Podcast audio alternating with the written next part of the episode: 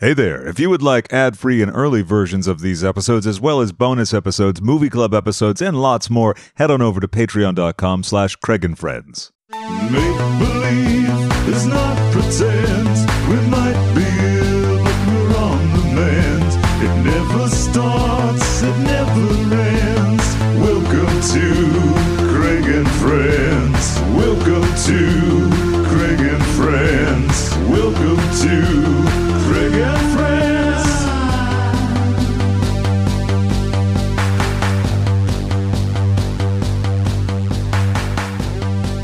How are your headphones? Oh my god, so great. yeah, good. oh, yeah. You want them uh, higher, lower? Uh, lower a little bit. Yeah, just sure. Because sure. No, you don't want to go deaf. I don't. Uh, well, I just don't want to listen to myself talk. would you like me to pipe in music instead, perhaps?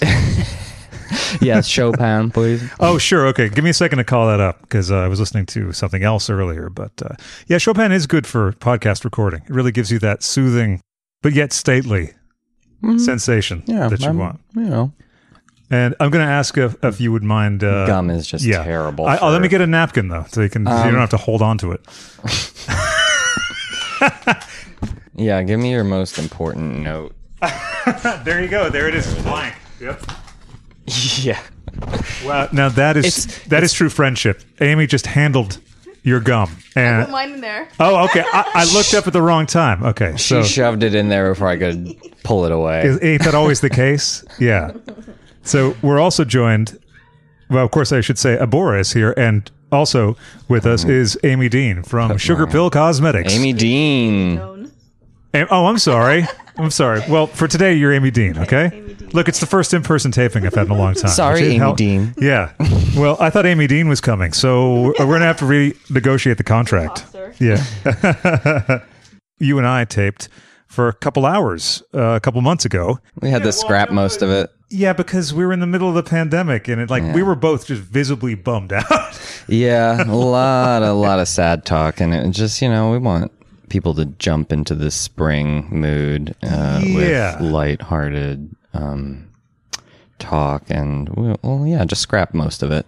we had such a good time; it'd be better to do it in person. Right. since we could uh, actually have fun. And you have been enjoying being in person in the bubble with Amy, right? Yeah, yeah. Uh, Amy and I have been spending a lot of time together this year um, through the pandemic. Um, uh, she's my ride or die, and um, when you ride with her, you might die.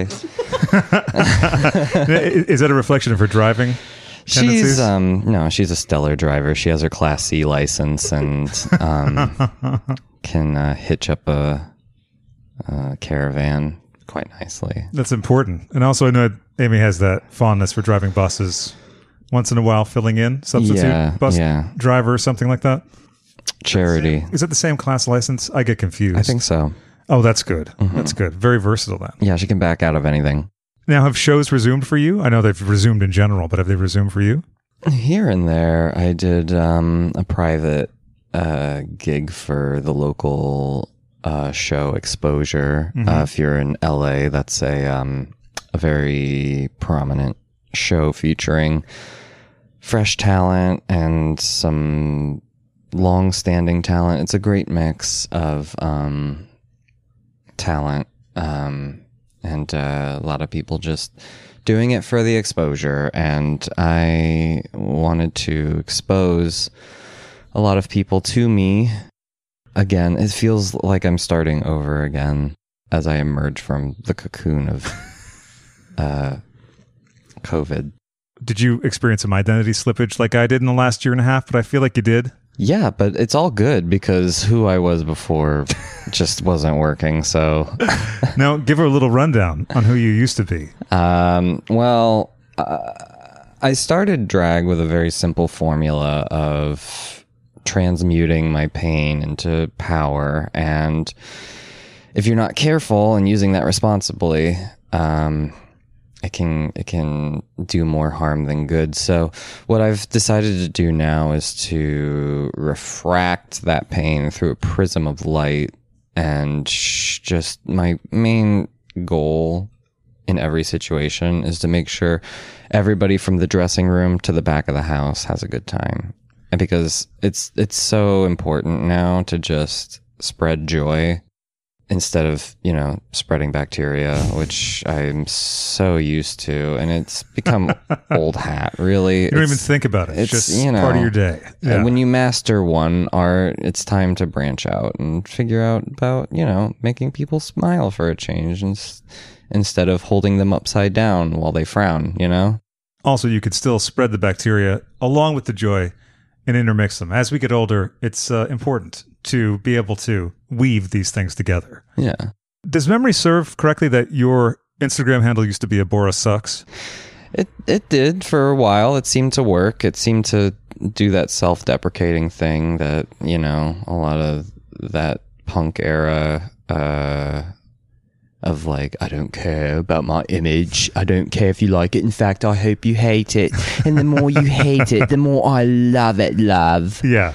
But um you know, I got enough people begging me to change it that I was like, you know what? It's probably more healthy for me and everyone around me to just embrace the fact that I kind of rule and I'm awesome and I should just uh, embrace that because there's no denying it. I can't keep denying it. Living in denial of it is not healthy. So I've gotten a lot of good um, feedback on the change and um, I hope to make more people agree with the handle um, than my last one, which was also agreeable. It was very agreeable to a lot of people, but I hope to change their minds. And plus, you'd rather hear from the people that agree with the rules sentiment, right, than the sucks. Yeah, I didn't realize how long I've gone without hearing any negativity in my career. Um, I've been very fortunate to only hear the positive. Um, and uh, when I got a taste of what real dismay and real disappointment was from the people who once were cheering for me, I I decided I don't like that. I don't like that as much as I thought I would And this would be when when I, you know, had a very unfortunate use of phrase. Um, I didn't really quite understand. Um, uh, what's it? I didn't really understand. It's not sarcasm. Uh, uh, I don't. I didn't really know how to use. It's like a parody. oh satire, Satire. I'm not, see, I don't even know the first thing about right, satire. folks? You heard it here.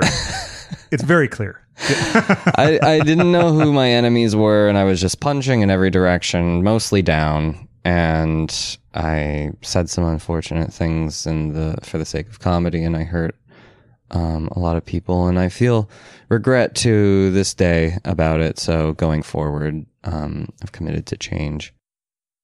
I've gotten I've gotten a better handle of satire. Um, here's here's this for uh, you folks. Uh, I was reading. We all want to gauge your progress on the satire meter. Yeah, I want to see if this works because I um I was reading an article the other day about one of our very um, unfortunate governors um, uh, when we recently uh, repealed that uh, assault rifle bill, and now California has um, legal. It's legal to carry assault weapons in public now. I didn't know that because I've been sort of shielding myself a bit from the news in the last uh, few we, weeks. as know. we all must, if we don't want to just continuously bash our head into a brick wall. Yeah. Um, Last time I dipped in just to see what was happening, I was like, oh, yeah, yeah, right. This is bad. And it's even weirder than I thought it was. Yeah. U.S. District Judge Roger Benitez compared the AR-15 semi-automatic rifle to a Swiss Army knife, calling it good for both home and battle. Because you know when you get that like stubborn tuna can that you can't quite open, That's right. just get the AR-15 off the shelf and uh, just let that baby rip. And you feel good doing it too. It feels real right. Just right in your hand. and you don't accidentally stab your thumb like you would with a Swiss Army knife. No, no, no. It's completely safe. It's completely safe. It's safe for home use. yeah. And it's know? it's good for camping.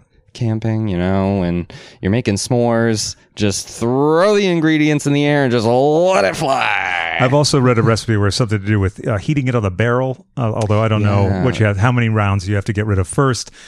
you know, I'm not really a gun person, so. yeah, yeah, yeah, yeah, yeah. Um, But that would be closer to the uh, satire yeah, that you were yeah. aiming jo- for in the other situation, mm. which the joke becomes on our lawmakers who are buffoons and Yeah. just they are the butt of the joke as opposed to our own community. now you said that was the time when you really realized how bad that could be and the kind of feeling you would have with that kind of reaction. Was that the first time that you had that kind of brace of negativity? Yeah, because even during Dragula, um, I a lot of my fellow contestants receive a lot of uh, a lot of poison from the community and a lot of backlash. Um, uh, Hollow Eve um, received the brunt of a lot of misguided anger um, on some serious topics about uh, female identity, you know, uh, with the fish topic, and still receives um, fish emojis to this day, hmm which is just bullying. And I agree with their sentiment that I think um, we can just kind of phase out the word fish if we want to be a more inclusive community. Um, back to the original topic, circling back, I never really received that. You know, I was always the champion of my own narrative, even as a reformed bully from the show. I, you know, walked away um, with more support than backlash. So I've always been lucky in that. I, I I know that a lot of people aren't so lucky, and they walk away from the show feeling like it was more of a detriment Sure. than a boon. yeah. So There's always one or two people from each season of both Drag Race and Drag Dragula who seem to get really gone after. yeah, for very innocuous seeming reasons. Sometimes it's never obvious to tell what's going to hit people the wrong way. Sure, and then something can snowball, and people can sometimes lose the uh, original context of the incident or remark. True, true. Yeah, context is everything, and it seems to be lost in this digital age of cut and paste, and we never know what the initial remark was said or in response to. Um, and um, there are, you know, repercussions for the indelicate ways that we uh, approach them. Uh, for example, Monique's um, coming to to wokeness, let's say how that whole situation was handled was a huge debacle. And, um, you know, no one ever talks about the initial interaction that Monique and Soju had that instigated her to say something with such hate and visceral vile. Uh, bringing up that Monique's mother's suicide was completely it was crossing the line for Soju to to do that. So um, I'm not I'm not defending Monique's reaction.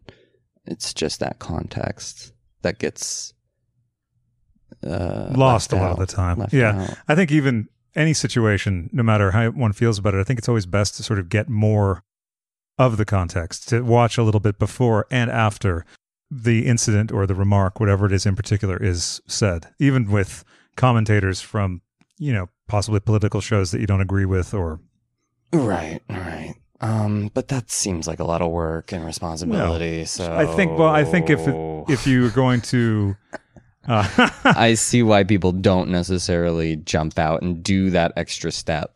Sure, but then when it's followed with commenting a lot or making it something that you're very passionate about, I think it's always helpful to dig a little bit deeper just to make sure that you know everything that's going on surrounding it.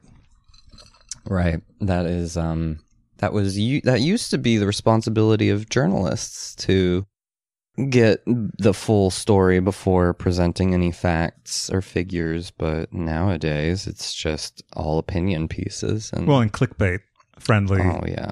just very incendiary tinder for the fire, not the app. But Is this a sneaky plug? um, no, I'm I'm not sponsored by anybody right now, but I do receive beneficial help from MeUndies. Me Undies. I heard they're just the most comfortable on these that, yeah. I'm wearing them right now, micro modal. You know what I like to do before putting those on is use Harry's Shave Club stuff. What and Ooh, yes. Harry's Razors. Oh yes. Check for the promo smooth. code in the upcoming ad break. Oh, you. Oh, yeah. We we must have ads. Well, yeah, yeah. that wasn't the ad. We're gonna have an ad on top of that. well, actually, they'll, they'd love this more because it's integrated, right? It's, Yeah. It came so naturally. Yeah, just so smooth, like Harry's after a shave. Mm, that's right. Your nether regions will never be the same, but in a good way. So that's, uh, I think, harrys.com slash Craig. I don't know. We'll, we'll find out. One of the things that we talked about is your relationship with Bitch Puddin', which at the time was in a, not a bad place, but everyone was sort of separate from each other. No one was really visiting each other. But recently you've uh, been at the same roller disco party. Oh yeah. It um yeah. Um it was good to see Bitch Puddin'. I was not prepared for um what was under her mask though. Full cop mustache, just like all right. I think I think it looks great. I think if she if if she's happy with it, then I'm happy with it. hmm It's a good look. Yeah.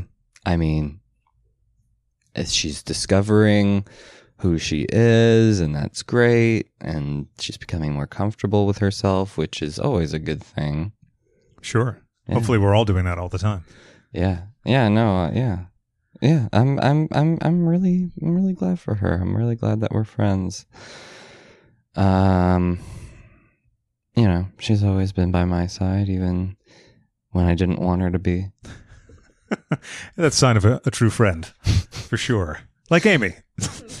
yeah, talk about people who are, don't want by my side. Oh, Ooh. oh. You come over at one in the morning. Can we strike that?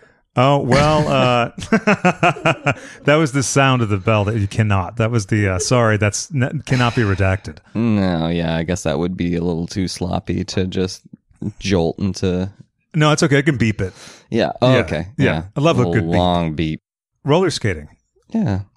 Yeah, it's just one of those many talents I didn't know I had, and um, a lot of transferable skills from rollerblading. I- Oh, we okay. want to tie that back to Florida. A lot of flat pavement. And a lot of rollerblading. Was that your go-to Yeah, that mode of transport? Yeah, that was something that my mom got me into, and we could sort of do at the park together. And, you know, it was the 90s, so everyone was doing it. And we thought this was going to be the way of the future. This is how everyone's going to get around from now on. Carrying a spare pair of shoes and going to the convenience store and slipping out of those. Yeah. Well, just like the original roller boogie obsession, everyone sort of thought that was here to stay. Yeah, totally. That and CB radios. How could how could this ever go out of fashion? this could not be possibly a trend that will go away at some point, like the hula hoop. what are some other outside activities that you've uh, participated in since uh, leaving the Fortress of Solitude? Well, the very first thing that I did after my two week um, incubation period after the vaccine and everything was to visit my father and my stepmother um, in Tucson. And of course, whenever I go to stop and see my sister Dolly, um, who lives in. Hope that doesn't dox her in any way. You want me to beep that again? Yeah. I Yeah. don't want to. I don't want anyone to know what state or city Dolly Sure. lives in. Yes. Anytime you travel somewhere, you stop by to see them. Eh, That way, no one will have the indication that it's related yeah, to and the other you, place that can you, you mentioned. bleep her name out as well? I Yeah. don't want them to know who I go see or what. That's, I think, very appropriate and adds a little layer of mystery that sometimes we're missing these days. and bleep out who I went to go see. And you know what? Just remove that whole. I think beeping it severely and um, obscenely will make for a more entertaining program. You think so? I think so, yeah. Not frustrating at all. well, it, that depends. Uh, when I'm editing it, I'll decide how frustrating it is to both apply the beeps and then also to hear them. so the first thing I did was to go visit my mother and stepfather. Or, no, my step mother and father. that just makes it sound like they're both my step parents. Like so you visited your step parents who now live together. after both divorcing my original parents, but they thought it could work. It's nice and when I, everyone gets along. And I ended up liking them better than my original birth parents. Look, these things happen. Chosen family, right? Isn't that what that's about? So my stepfather and stepmother got together, Yeah. and I just like them more. So I went to go visit them, and then did you FaceTime your parents' parents? yeah, just the- to rub okay. it, rub the salt in the wound, you know. Good, Just good. to remind them how much happier I am without them. Good. You want to be sweet, but just a little bit of edge of the sour with it. yeah, that makes the bond between my step parents and I so much stronger. Mhm. Is just the spite of that. Right. Being like- mean together Yeah, brings, us you together. Exactly. Yeah. Yeah. Which Yeah. is how you and Amy have gotten along so famously, right? You know, when a bone is broken and it comes back together, it's stronger. Yeah. That's what mom always used to say. Yeah. Well, oh, stepmom used to say. Break my arm once, shame on you. Break my arm twice. Good Shame luck. on the bone. Oh, okay. yeah. Cursed bones. yeah. Well, that's Um, nice. Yeah. I'm looking forward to visiting my folks Yeah. later this year. Where do they live? Um, I can't I have to redact that. No, no, Massachusetts. We talked about that, Massachusetts. yeah, Yeah. Ma- See, Massachusetts. I want to be one of those people that remembers every detail about a person. Well, you were pretty good there. I mean, you remembered. Yeah, I said it after you said it. Yeah, but it was clearly familiar. You weren't like, oh, uh, right, that's right. I remember that. Very- Massachusetts. Which is famous for their lobster. lobster clam chowder. What part of Massachusetts? You're just repeating stuff like slightly after I said. They're say it. from Chrysanthemum, Massachusetts. That's right. That's right. Yes, and they sometimes spend time in Chrysanthemum, Florida. It's remarkable that they have. Two. Yeah, Yeah, sometimes very they two. repeat. It's tricky though when you're trying to send the mail because you don't want to send it to the wrong region.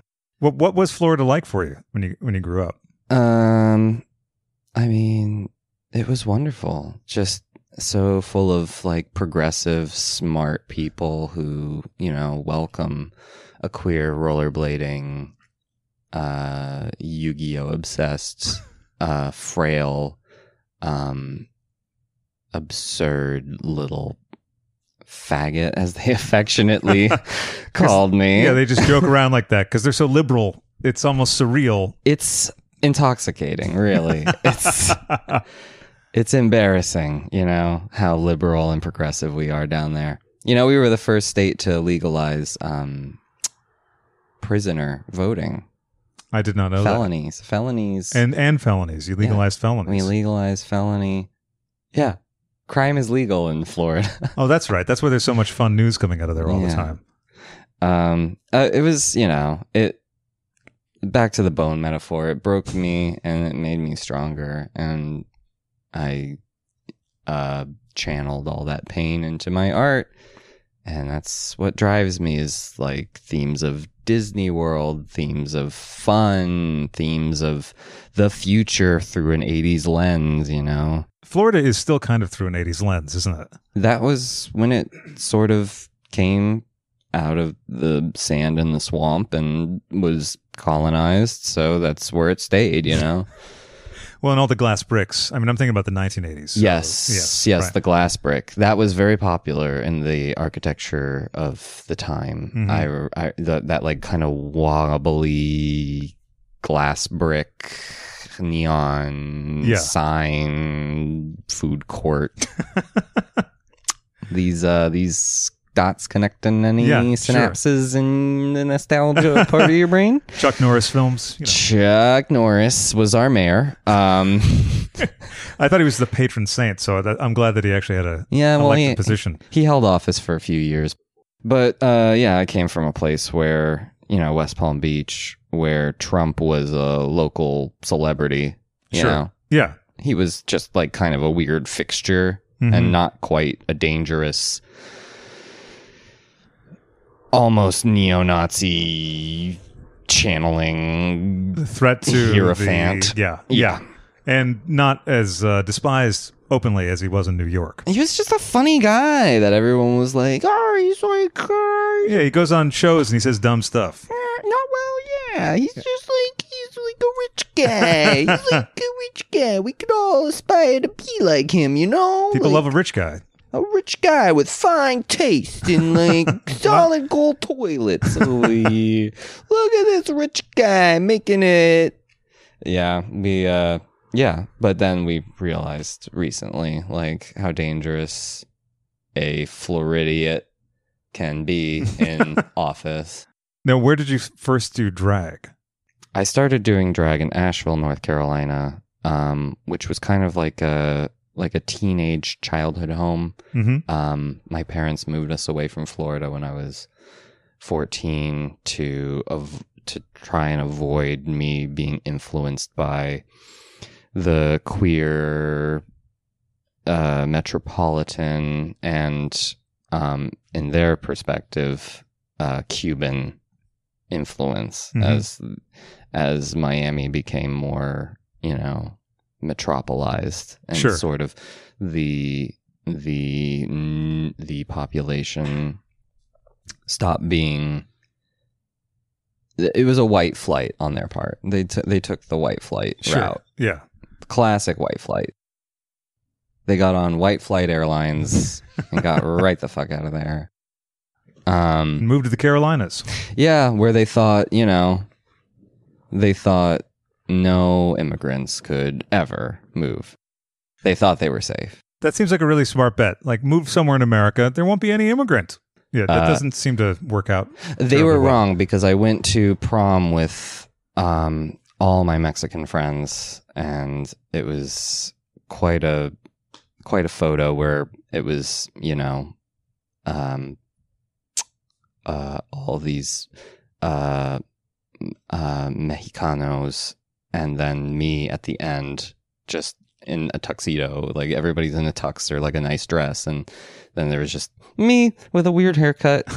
What kind of Uh, weird haircut? uh, you know, like uh, like a lion's mane, but less kempt.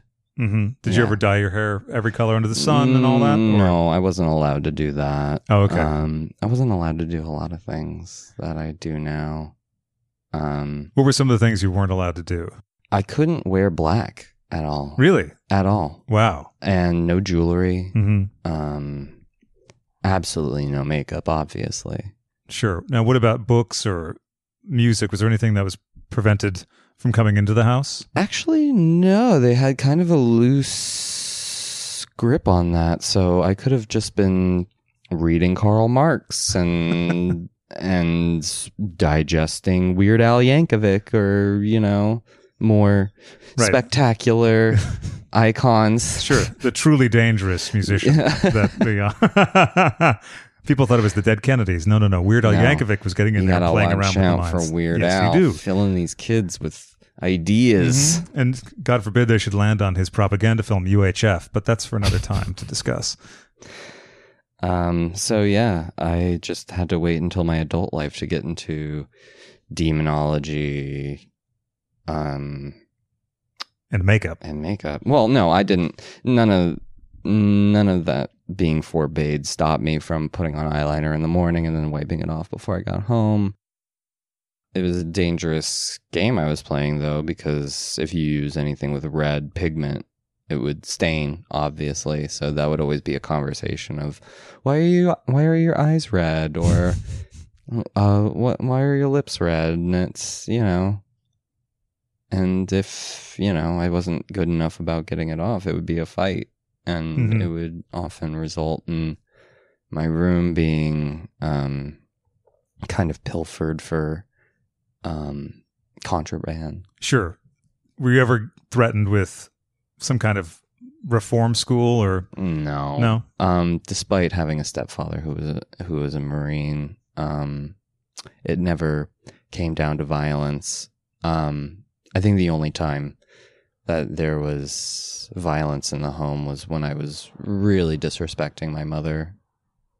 So I think that's kind of acceptable. It only it only really came to that when I you know had kind of a rebellious uh, outburst, and that that was quickly quashed. Hmm. So my rebellion became more um, internal. Where was the place that you first did drag and what age was it? Wow, how did I get all the way around from that. That's what happens when you come to the couch. It's just like you're gonna. All talk. right. That's why Amy doesn't want to open her mouth because she knows what happens when people come over. Therapy session. Let's scrap all of that and start over. Let- so we're just going to redo the show and just be like, ah, Abhora's here. Amy's sitting on the couch. Thanks for listening. Harry's Razors. Uh, marker. Okay. Wait, Asheville, North Carolina. There. All right, nice and clean. Uh, I first did drag in Asheville, North Carolina, which happened to be my childhood home, kind of. I But you really want to scrap that other piece? Yeah, I'll just quickly go into. You sure? I thought that was okay. Yeah, that All was right. sacrosanct, but you know, Sac. What? Hmm. is that a word? Well, I thought sacrosanct was like. Do you mean that you were saying some stuff you shouldn't have said? I have to Google a lot of the words that I just use offhand. Uh, this podcast is going to take forever. Yeah, I know. That's fun. Uh, or I'll just leave all this in. That's okay. Listen, we're maybe we're both rusty. What you know, in person, what are you gonna do? sacrosanct, uh, especially of a principal place or routine, regarded as too important or valuable to be interfered with. Guess that makes sense, but what I meant was like succinct, I think. Well, you know, succinct and podcasts don't necessarily have to go hand in hand. True. So I think you were, you know you did sort of paint a picture of what the vibe was like there, and I mean I was asking you a few more follow up questions to get a clearer picture of everything, because with the impression that we have of your folks, it's kind of interesting to think, okay, when you moved there, then eventually you did drag there, and what age? You know what I mean? Especially with the um, preferences of your parents being very counter Yeah. to that. Yeah, yeah. Well, when I started wearing makeup is totally different from when I started doing drag. My gender expression has always been on the borderline of a feminine man. Mhm. Um, so I would wear makeup in school, but you know, it would be a dramatic color, but nothing too ornate or attention drawing. Um, So you said eyeliner. Would it mainly be it eyeliner? would or- mainly be eyeliner, maybe a lip, but it wasn't about drawing attention to myself. It was mostly about exploring what I needed to feel pretty and acceptable. Yeah. Um, so I didn't start doing drag, which I define as something that's like a gender show, putting on a show of a gender expression where you're wearing big red lips and a big coconut bra and you're doing the hukilau. Wow, that's really horrible. that's d- dreadful. Uh, take three. so you were doing the Barry Manilow numbers. I was uh, well. I think what I think what is the most interesting first drag expression. I was 24 years old. I had never done drag before. I had never had any inclination to do drag. I kind of was repulsed by it. Oh. I felt like it just wasn't something that I would ever do. And I- where had you been exposed to it? Oh, through Drag Race, of course. And, you know, it was just something that the fringe of the community did. It was, you know, something that a few queer people did in bars as like a, a ritual of sorts of our of our community. And it was they were our shamans of the community. They they propagated our spiritual um acts of getting Right. drunk and fucking each other. Uh, and you know, I never thought that that would be my place. I never thought that I was holy enough to be that kind of figure. What kind of gay did you think you were? Just a regular one, an NPC, a non-playable character, just somebody in the background um who just, you know, wanted to get laid, didn't really have a goal or direction. But I knew I knew that I had something to offer. I knew that there was something special to me. And I knew that that wasn't my place. I knew that I had to do something spectacular. So one night, I was 24 years old. My parents were out of town. I had a car and I just wanted to see some action. So I just started driving down the highway in North Carolina, trying to go to somewhere. I was heading in the direction of Charlotte, but that was two hours away. Mhm. So I'll just stop anywhere that I think that there's life. And I guess I might have Googled where this bar was. I don't know how I found it, but I found this small gay bar right outside of Greensboro, um, either North Carolina or South Carolina. We were like right on that border. Uh, and I just decided to go in there and just experience whatever. Mhm. So I'm in this bar. There's 12 people in there. It's it looks like it used to be a gas station. And I go up to the bartender and I say, "So what's going on tonight? What's going on? What's what's happening?" And they said, "Well, we're having an amateur drag show. So if anybody wants to sign up, you can just put down your name and uh, we'll call you up." And I wasn't prepared for that, but I had makeup in my car and um, some fancy clothes because I had just moved back to North Carolina with my parents. And, And where um, did you acquire this makeup? What was that makeup intended for? it was just makeup that I had collected to sort of express myself um, like I did in high school. Sure, but like a little bit more extravagant than before. No, I had never intended to use it for anything other than good. Um, I, no, I think what I mean is uh, a little bit more comprehensive than uh, an eyeliner.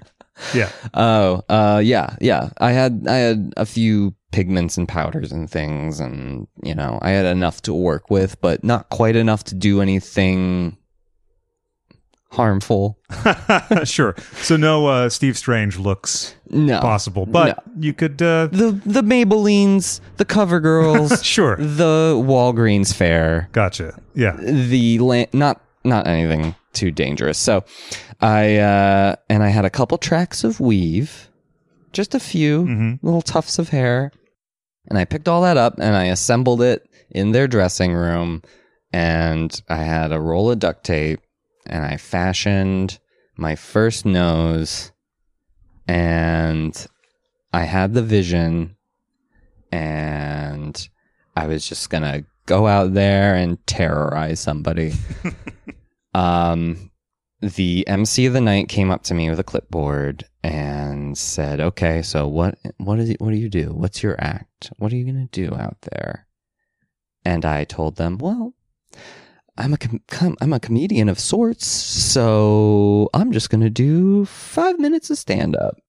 And they asked, "Are you sure?" This kind of isn't the crowd for that, Yeah. and um, you kind of hesitated there, so I'm inclined to not believe you. so I said, "All right, if things go south, I'll give you the signal, and you'll play Lady Gaga's Teeth, and I'll figure something out with that." So I'm wearing a black and white long sleeved shirt with black sequin epaulets, two tracks of black hair in the front of of my boy haircut, big, big, cumbersome nose blocking half my face, Yeah. big swaths of black eyeliner, and smattering of foundation just to set the scene. Yeah. Just to set the scene. And when they were taking down my talent, they asked me what my name was. And I wasn't so creative at the time. So I said, it's Ryan. it's just Ryan. Yeah. Not quite drag, not quite comedian, just Ryan. Super Mhm. simple. So I'm standing in the wings, waiting for my turn. Panic. You know that. Panic. Sure, yeah. Just before you're about to do something that you're going to regret. hmm Um, and they call me out. They say, well, all right, well, welcome to the stage, Ryan. And I walk out so confident. Hey, everybody, how's it going? Um, uh, so You're giving the impression of a Fozzie Bear act. I'm like, uh, yeah, like, you know, comedy. It's not so hard. Uh, I had one line prepared about working at Burger King, which I didn't even do because I didn't realize at that time write what you know. sure. Yeah. So And you wanted to get as glamorous as possible. So you thought, I work at Burger King. I, I turn it on its head. Like, you didn't expect me to be one of you lemmings. One of you, just a worker, regular Joe like you. But I didn't have a joke to go with it.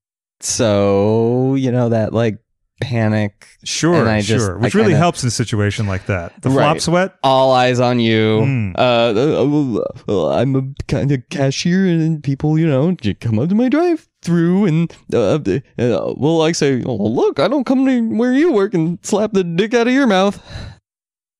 Hit it. Yeah. I was going to ask if teeth, teeth came up very quickly after that. Yeah. Yeah, so I'd immediately go into like a stripping number, and it's just this mess. It's this mess. I'm this skinny little white thing, and I've got tape pasties on, and I'm in my underwear, and I'm dancing around to a bunch of people in disbelief. and what stage of the bill were you? Like, how many performers were before you, roughly? About three. About Okay. three people. I think there was like a gymnast act where they had like a dog that like joined them and they like really blew everybody away. Did they do any Burger King material? Because sometimes you can exhaust the crowd. I wasn't as lucky to have a callback like that Uh, well, to fall into. No, this was the worst case scenario. This was anyway. So the mu- the music ends. I'm out of breath. Perfect time to leave the stage. and I I guess I crab walk out in shame because I'm on the floor at this point. And that was Ryan.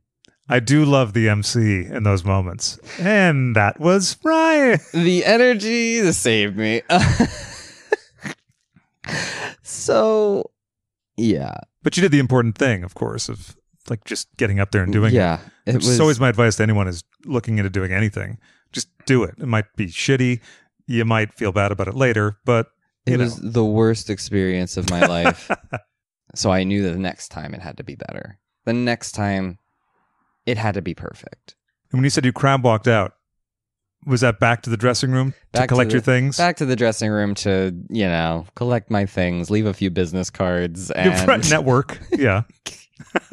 in case somebody had like a birthday party they want or a bar mitzvah yeah. You never know. You never know. yeah So then you hustled on out of there. well you know i hung around for a bit to congratulate the winner well, Um, that's nice. That's yeah. good. drag king drag king won that night very progressive for south carolina hmm yeah so do you remember the name of the place? it's like gas station 85 or something because it's like Used to be a gas station, It right? used to be a gas station. It was on I 85, real creative place. Yeah, I'm glad I wasn't the only one with serendipity in naming that night. when did the name of Bora come to you? Well, when I worked for a costume designer in Miami, um, a, a fixture of that community was the drag queen Adora, who was always like kind of a symbol of positivity and hmm joy and um, kind of helped me dance my way through some of the darkest times working for that costume designer. We used to, um, I used to stilt walk uh, for a club called Mansion on Mhm. South Beach, and um, Adora would be there, and she would see like the fury like beneath my mask of just like stilt walking for these trust fund kids like Yeah. using me as like a backdrop for their Instagram posts and things. And she just saw the rage building. And she would grab me by the hands and just say, Keep dancing. Just keep dancing. You know, forget it. Forget it for now. Just dance. Stilt walking. When did you start doing that? When did you have an interest in, would you say circus performing? I never really had an interest in it. It was just something I was doing to survive working for this costume designer. Um, one day he was just like, uh, put these on. I'm going to teach you how to walk in these so that you can go do my job for me. Ah, okay. Yeah. And he would get the money and I would get a sliver of of that money. And I see. I thought that the stilt walking was in addition to working for the costume designer. I didn't It is. realize that. It is. I I was forced to wear many hats. So I would walk in stilts once a week for $75.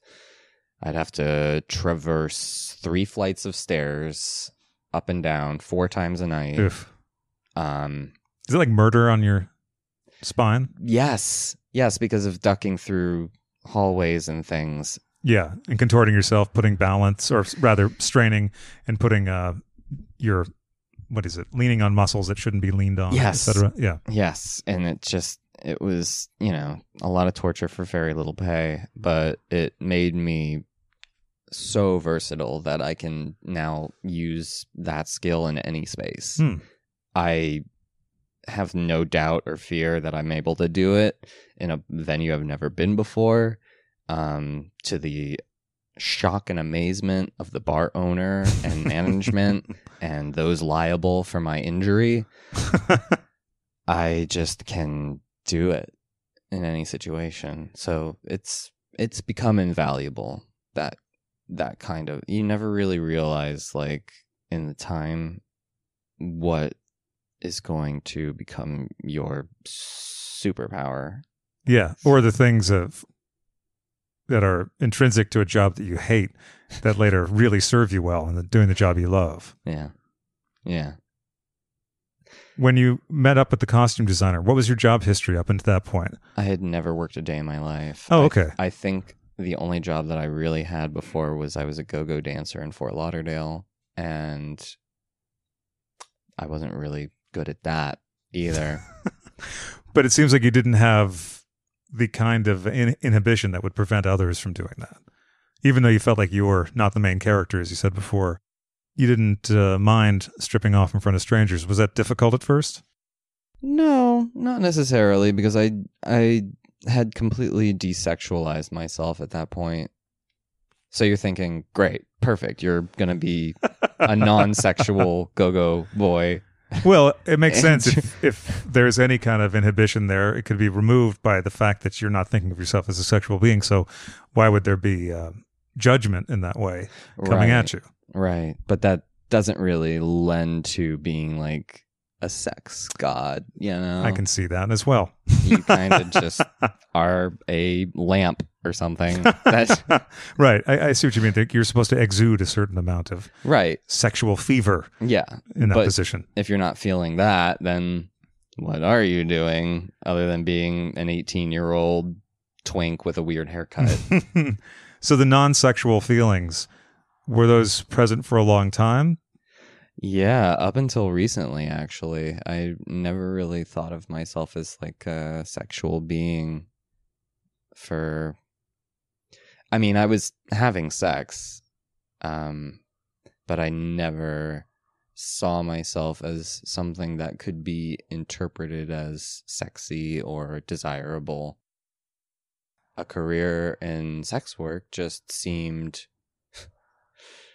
like a no brainer, you know? Like, Mhm. uh, just do it. If it doesn't mean anything to you, go ahead and do it.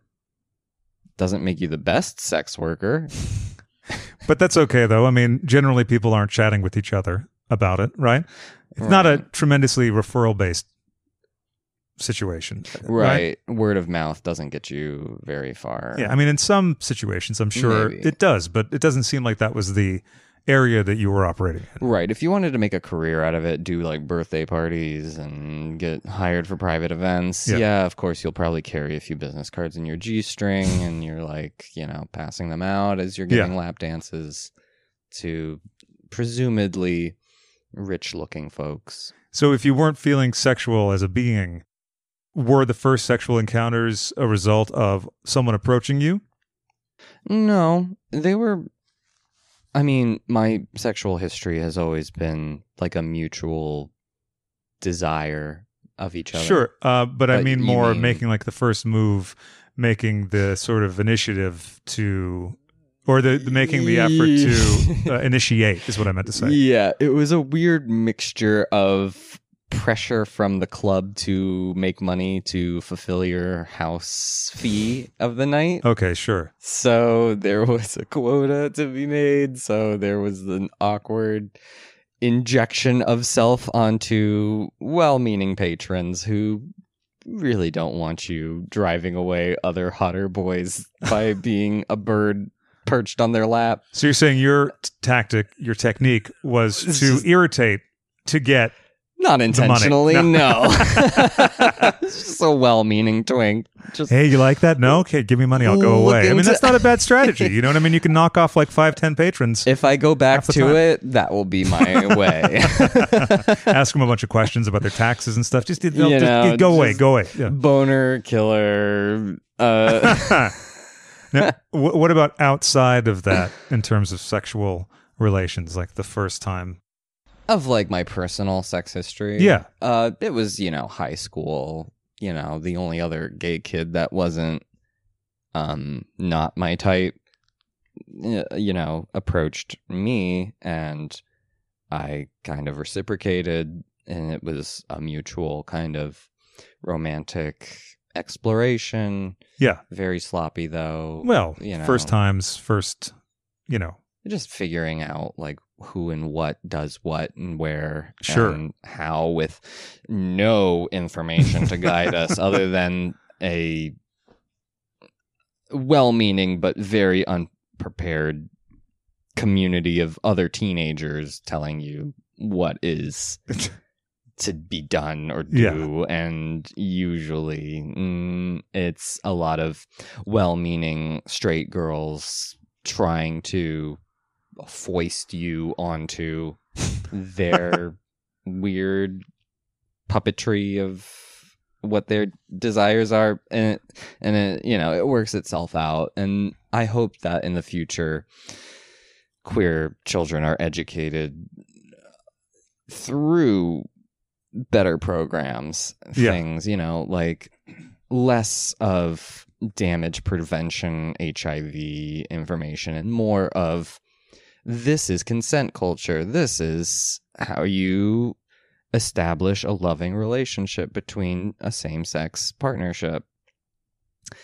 And less like a you know footnote in like oh by the way some people have anal sex. And and let's just use condoms because uh, be safe, and then that's it.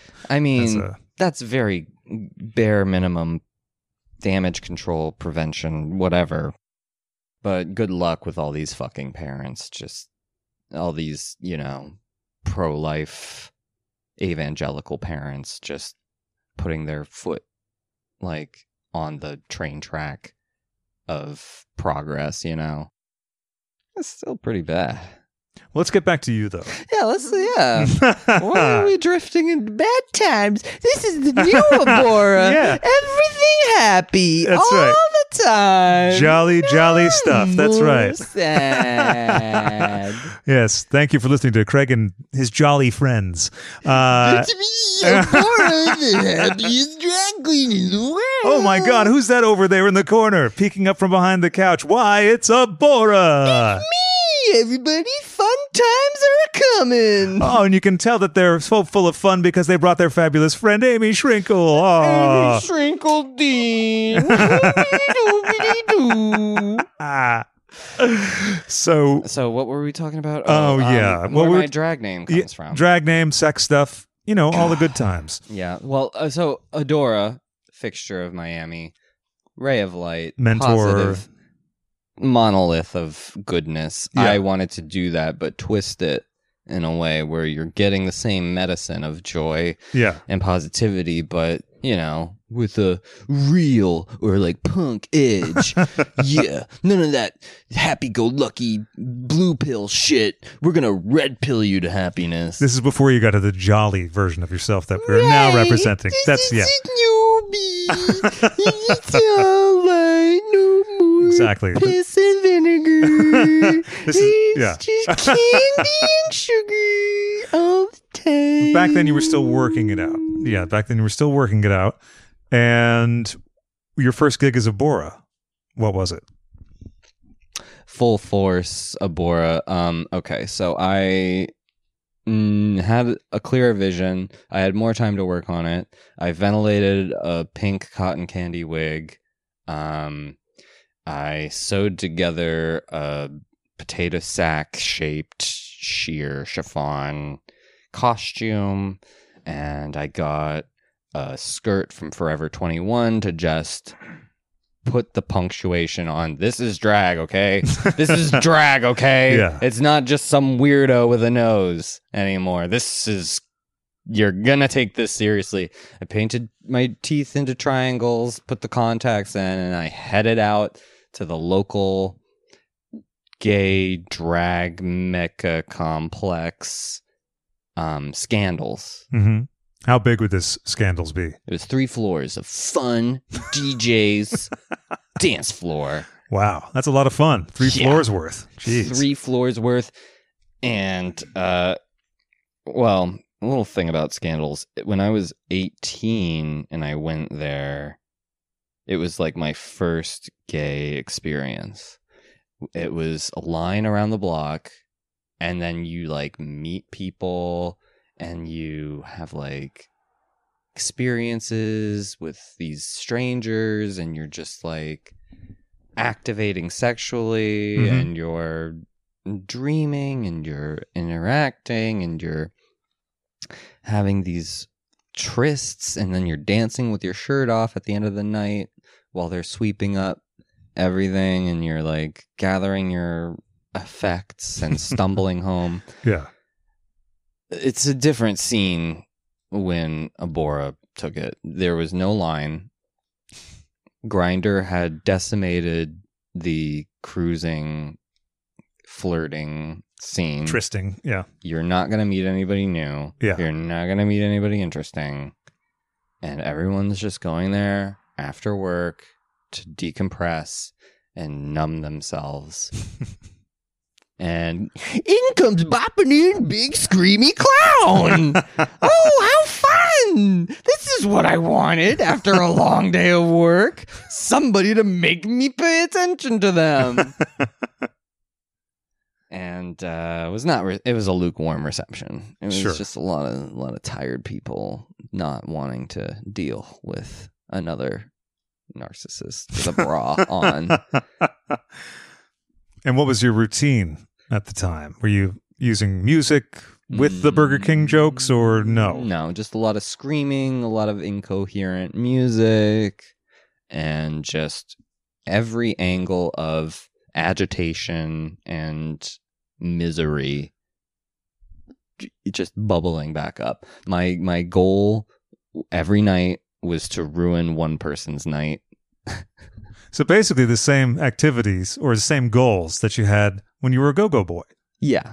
Well, maybe this time it was more conscious. Yeah, well, more- exactly. You you recognized it was there, honed it and was now employing it for my own amusement exactly. or the amusement of the immediate people in my group. You know, There my, you go. my my supportive friends who would join me and go out. And yeah, I felt like this had to be entertaining to somebody on some cosmic level. Maybe years from now, I'd be t- discussing it on a podcast, and we'd all Turns get out. a big laugh about it. you But sa- share it in that jolly way that the new Abhora the tends to do. the the new on the scene Abhora was coming up with irreverent shows about music that didn't have a rhythm and concepts that didn't quite make sense and passing out pamphlets that she would print out at her job at Staples earlier that day. And what would those pamphlets entail? Uh, They would just say, smile more. Everyone needs to smile. You're never fully dressed without a smile. And I would do that song and I would come out of a box with like a, um, what did I use? Chainsaw? I used like a chainsaw to like break out of that box, box and ride around on a tricycle, Sia esque leotard, hmm uh, a, a, a, a la Maddie Ziegler Sure. and just you know d- uh, try to pass out these pamphlets with this with the dental separator and just you know just this maniacal smile and having them like run out of the room run not walk out of the room Yeah. uh I didn't care about being tipped. I didn't care about the money. I just wanted to, you know, feel something. I wanted everybody to feel something, you know? I had gone to too many drag shows where I felt obligated to sit through and to hand a dollar to. A lot of a lot of gown and ballads and a lot of this is a this is a small world and we have small ideas and nobody should break away from the formula because it works and it's what people come here to and, and expect to get Yeah. and i you know just wanted to break that So outside of Scandals, what was getting booked like? And how many times were you at Scandals? i was never allowed to perform at scandals that was a kingdom that I did not have the keys to. I was barely welcomed as a guest. um, On so- all three floors, too. That's a lot of place. to- all three levels. Mm. barred, Ugh. not banned, but No, you know, just, just, uh, not welcome. Encouraged to not show not up. be at. here. Yeah. Um, not like my sister Priscilla Chambers, who was banned. Really hardcore, full on band. Band Picture up on the wall. I was just about to ask. Band. Did they did they do that? Because sometimes you hear people say they're never going to get in that club again. It's like you know what are they going to hire a, a different door guy and tell them that information? No, they put up a picture of Priscilla. Okay. Yeah. Well, you know, it's a small town. 14 Well, sure. queens. You're going to know which one's her. Well, She- she- fair there's enough. no changing that face. Eh, there you she go. tries Sure. really I'm hard. thinking more about, I guess, patrons. You know, when they say, "Oh, they told him he's never allowed back in again." Chances are, three weeks from now, unless the person stands out, you know, in any way, they'll get back in. Right. Well, she was banned, so she made a career around that. She made the kingdom ar- like surrounding the castle Yeah, her sure. castle. Sure. That she turned, she flipped it. Yeah. Then She the, the, made- the moat became the chic place. The moat became the prison that kept scandals incubated and isolated. gotcha. Yeah. And she proceeded to make nights at dive bars, at places that had never even heard of drag. She had a dream and ambition. Still does. I'm not. She's not dead. True. She's not dead. And she hasn't just given up and started No, doing she's something still else. Doing yeah. it. Yeah. She's still doing it. Yeah. She's still running her kingdom. And it's just every, you know, and it's not to be spoken of in the scandals castle. not to be acknowledged. It is to be ignored. Now, is Scandal still an active, ongoing operation? I mean, at least as far as we know, we can't really judge with the last year and a half. Yeah. No, I think um unless they get slapped with a copyright infringement lawsuit from Sandals of whom they stole the font. Hope I'm not getting them in trouble or anything. Ooh, ooh, I don't know. Well, we'll find out soon. uh so uh The Sandals people love this show. So Scan- Sandals and Harry's, they're big fans. Sandals is around. I mean, Scandals. Yeah. Um, it's still around, and um, uh, uh, uh, uh, uh, the bar that you know is the competing bar, um, O Henry's, which you know, How many floors? one, Yeah, okay. one. It's a ranch style, Sure. Determined floor, though. It's a determined one It's- floor it's operation. a dedicated floor. It's very intimate, Select. and that's where Priscilla and I would work, and um, Where did you meet Priscilla? Or when? um, hard to say, Or when and where? You choose. Hard to say. I was drinking very heavily at that time. but, you know, we had a mutual uh, kind of admiration for each other.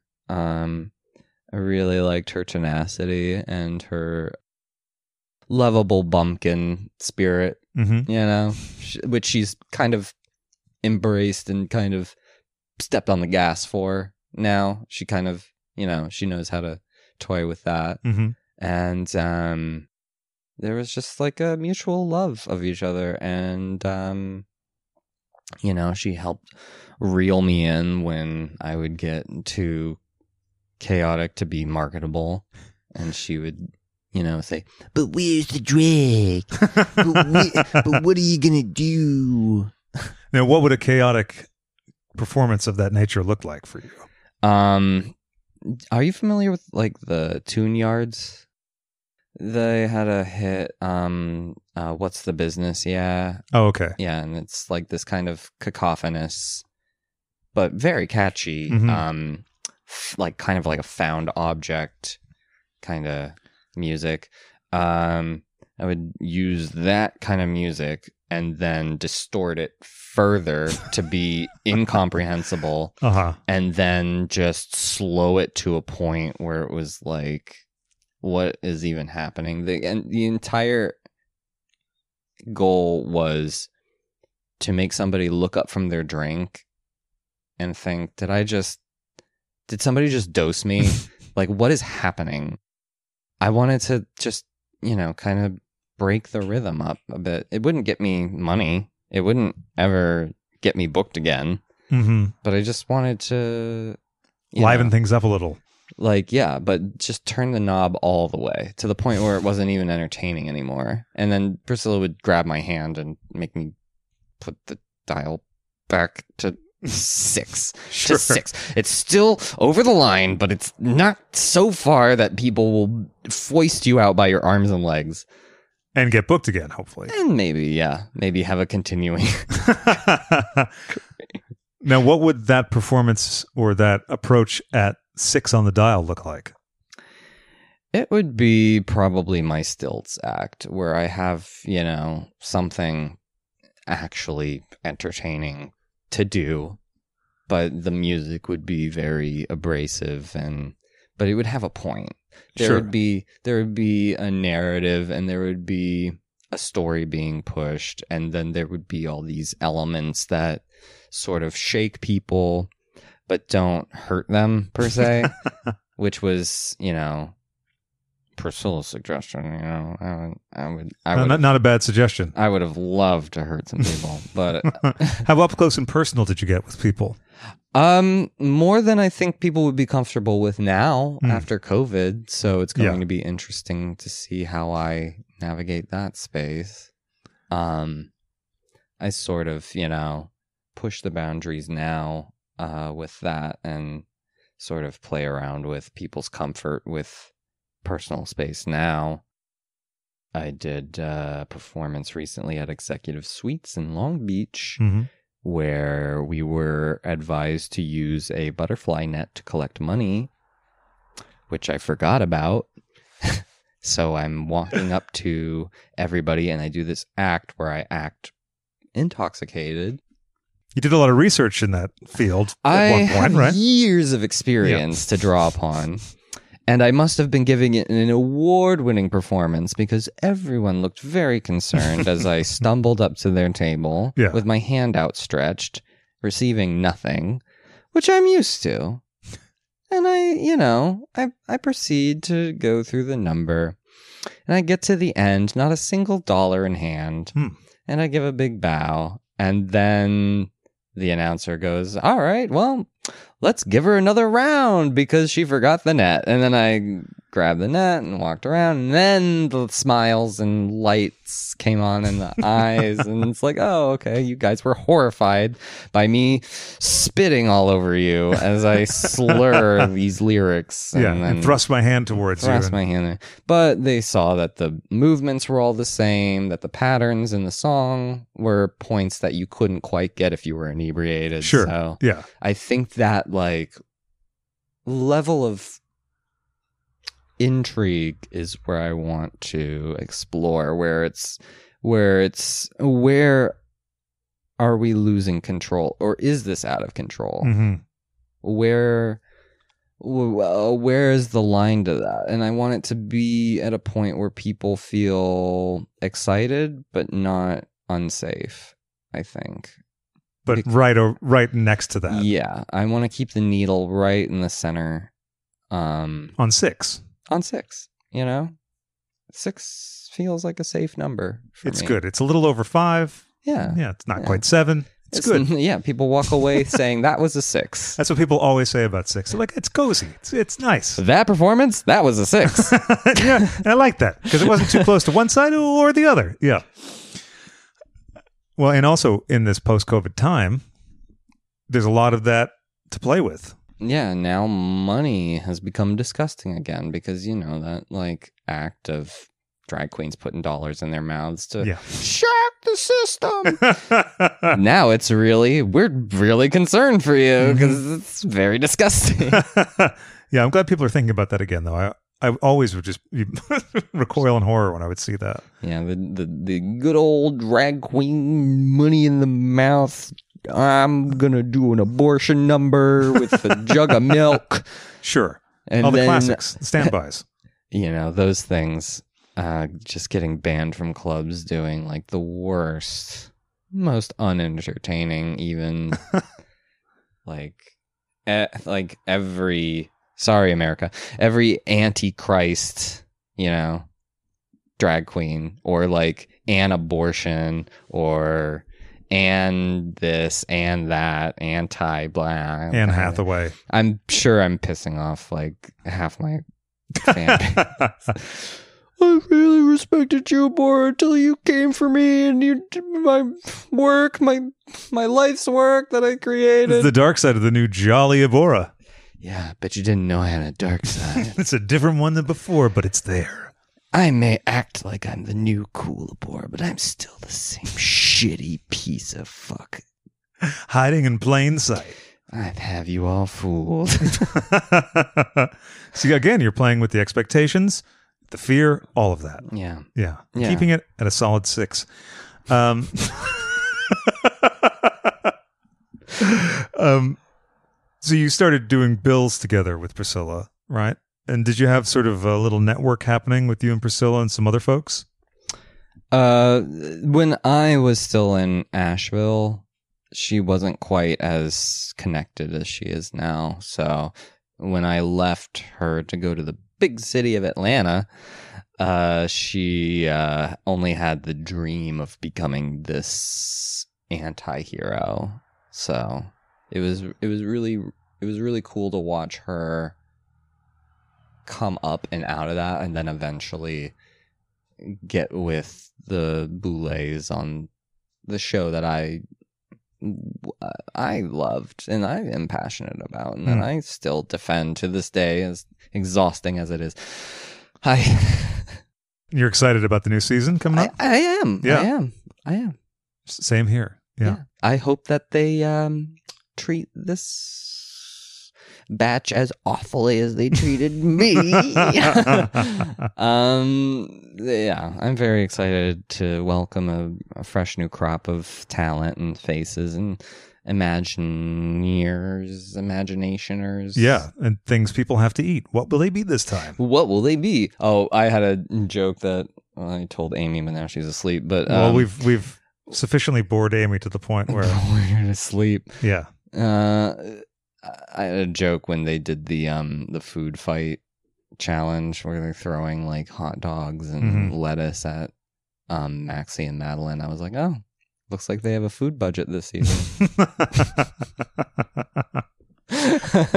when you moved to Atlanta, what was uh, the situation there?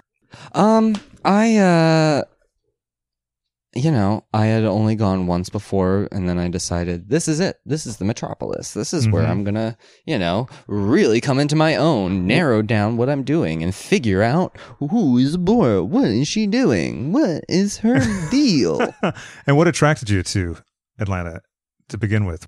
I had went down with a friend from a friend that I had met, kind of like my mentor, um, graphic designer known as Christopher Knowles, um, who is still currently in Atlanta, um, from there, moved to Asheville. Very, very creative, very spontaneous person. Um, and we all went to visit Atlanta for Atlanta Pride, I think. Mm-hmm. Yeah, we had all gone to Atlanta to visit for Atlanta Pride, so it was a big celebration. Um, and it was more people than I had seen in a long time because I was in Asheville, which had 14 people in it and a cop. Yeah. Uh, Asheville Pride is not quite as legendary as no, uh, certain cities. Yeah. You don't hear about it. Yeah. Um, so we went and we visited, and we went to a nightclub, which was fun and exciting and something that I thought only happened in New York. Ooh, a nightclub. And this is after living the big city dream of the three level. The mega complex. exactly. Scandals. Scandals. Appearing tonight and every night at Scandals. Margarita Mondays, followed by karaoke. Taboo Tuesdays at Ooh, Scandals. tacos are half off. hot new ticket item, taco. Make sure you say hi to Murray on the third floor. Uh, it was just his wife's birthday. yeah, let's hear it for Murray. Murray. Yeah. Line dancing on Thursdays. Line dancing. Third floor, roped off for line dancing. Best couple gets free hats at Scandals. Hats. Uh, I love a good hat. Uh, so yeah, uh, I was just immediately enchanted, and I was enticed by the affordability of living there. You know, I'm paying the same price to live in Asheville. Apparently, like this, like destination place. I think that might wrap Yeah, up. I'm kind of like fucking up the audio, fidgeting with that. That's okay. Little sound effect, little coloration for the. A little bit of Again, keeping it at a six. It's like not completely clean audio, but it's not completely through the There's just some Velcro noise. Just Amdusius That's crafting a. yeah, sonic landscape, a picture portrait. We are on the second level of hell, descending into madness. Um. So yeah, Atlanta was a happening spot, and I loved it. And um, there was actually a variety of drag. Hmm. You could see the pageant, Mhm. showgirl, but heightened. Like not Yeah. the same tired showgirl. You saw electrifying excitement in their eyes. And then you had the art drag, you had the weird drag, you had the comic book drag, Yeah. you had everything. You had pretty drag, but was like elevated. It was like more fashionable. It wasn't just rhinestones and fringe. It was like creative and it was fun. Um, I'm thinking of Crying Callie, Modeste Vulgaire, Brigitte Bidet, just people with personality and attitude and points of view that were exciting. And it felt young, it felt vibrant, Mhm. it felt more alive than the four old queens getting back from Tennessee where they did their step down from Miss Glitter Ball 2014. Yeah, so there wasn't the rigidity and formalism that seemed to be just part of the tradition. Yeah, it, it felt vibrant and alive and uh, uh, and accessible. It felt like it wouldn't take long for people to start saying, "Okay, who are you? What are you about? What Mhm. what what pigment are you adding to the tapestry of our community?" And it didn't take long. I immediately started, you know, getting noticed and not in a completely bad way. Sure, there was skepticism. It was like, is this just some nine to fiver trying out a hobby of like, you know, getting out their alcoholism through some sort of weird fictional character, or is this going to stick? And like, how much of your shtick is like real? Are you really a psychotic murderer? Or are you just like putting on a character? Like, it, it was a long process of figuring out, okay, all of that. And then how are you making this entertaining? Like, we get that you want to do something different, but what are you doing to entertain us? And Sure. then, and then you start to figure that out. You start to hone your craft, and it was a really good city to do that. Because I imagine you had the benefit of seeing other people doing arty stuff or outside stuff. So it wasn't just you're the oddball or one Yeah. of two oddballs. you don't ruin every Christmas card picture because you're the one that just has to look like a bad drawing on the on the end, you know, of like pretty lady, pretty lady, pretty lady, pretty lady, pretty lady, pretty lady, pretty lady, and and um, yeah, it felt nice to be re- kind of respected for once. I felt more respected in Atlanta than I ever did in Asheville. And when you first got to Atlanta, how did you support yourself while you were negotiating the new scene that you were investigating? Well, I was working at H and M, you know, so my drag was being fueled by older women wear that I thought was smart and tasteful, and I would, you know, paint a goblin face on top of that, and just, you know, go be demure in public, Mhm. not try to ruffle any feathers, and, put on my best face. Sewing and everything. Was that something that you learned a lot about working for the costume designer, or was that even something that you did for the costume designer? It was something that I was encouraged to learn to do a little bit, but he never had time or patience to allow me to learn or explore that. So, um, it was something that I kind of had to take on on my own because the kind of clothes that I wanted were just a little bit out of my budget and a little bit out of my reach because I wanted things that I was seeing on Instagram, these like giant pieces of artwork Yeah. and you could just never really get that at H&M. You could get some interesting stuff, but nothing like I wanted, so I really just started shoving fabric into a sewing machine, breaking a couple needles, getting a new box of needles, breaking those, Yeah. and then just ending up with a big pile of something. And you know, I I got a lot of enjoy. Uh, I got a lot of joy out of, um, frustrating myself from that. You know, it's like that. Um, I I think back to that episode of The Simpsons where Homer was um trying to make a grill, and then that art critic sees the pile and then says like, "Wow, this is a really smart exploration of the frustration of the common man." And I just kind of, you know, use that as the model of like fulfilling my my art is just like the more I suffered, it would be plugged into an easy equation like suffering times fabric yard equals divided by time And broken needles. broken multiplied by to the power of broken needles Yeah. uh, divided by the time before the show um so How close would you cut it? You were, um like up to the minute i'd be you know stitching in the in the in the dressing room like stitching myself into the costume that i would have to tear off later and it would just be garbage bags and pages of time magazine and it would be one night wear for like a week of work and it was just never recorded or documented properly um because i hate taking pictures of myself it's it's Really? it's like the last thing i want to do and Mhm. it's like the most important part of our job is to document our work and i make such temporary things that just burn off of me and just the in the in the stratosphere of my orbit um before crashing into the earth. Uh so yeah it, it it was it was hard to get going because i wasn't really being smart about making re-wearable stuff or stuff that i could get into easily or out of easily but recently I picked up a book on pattern making, oh. so be on the lookout for stuff I can wear again.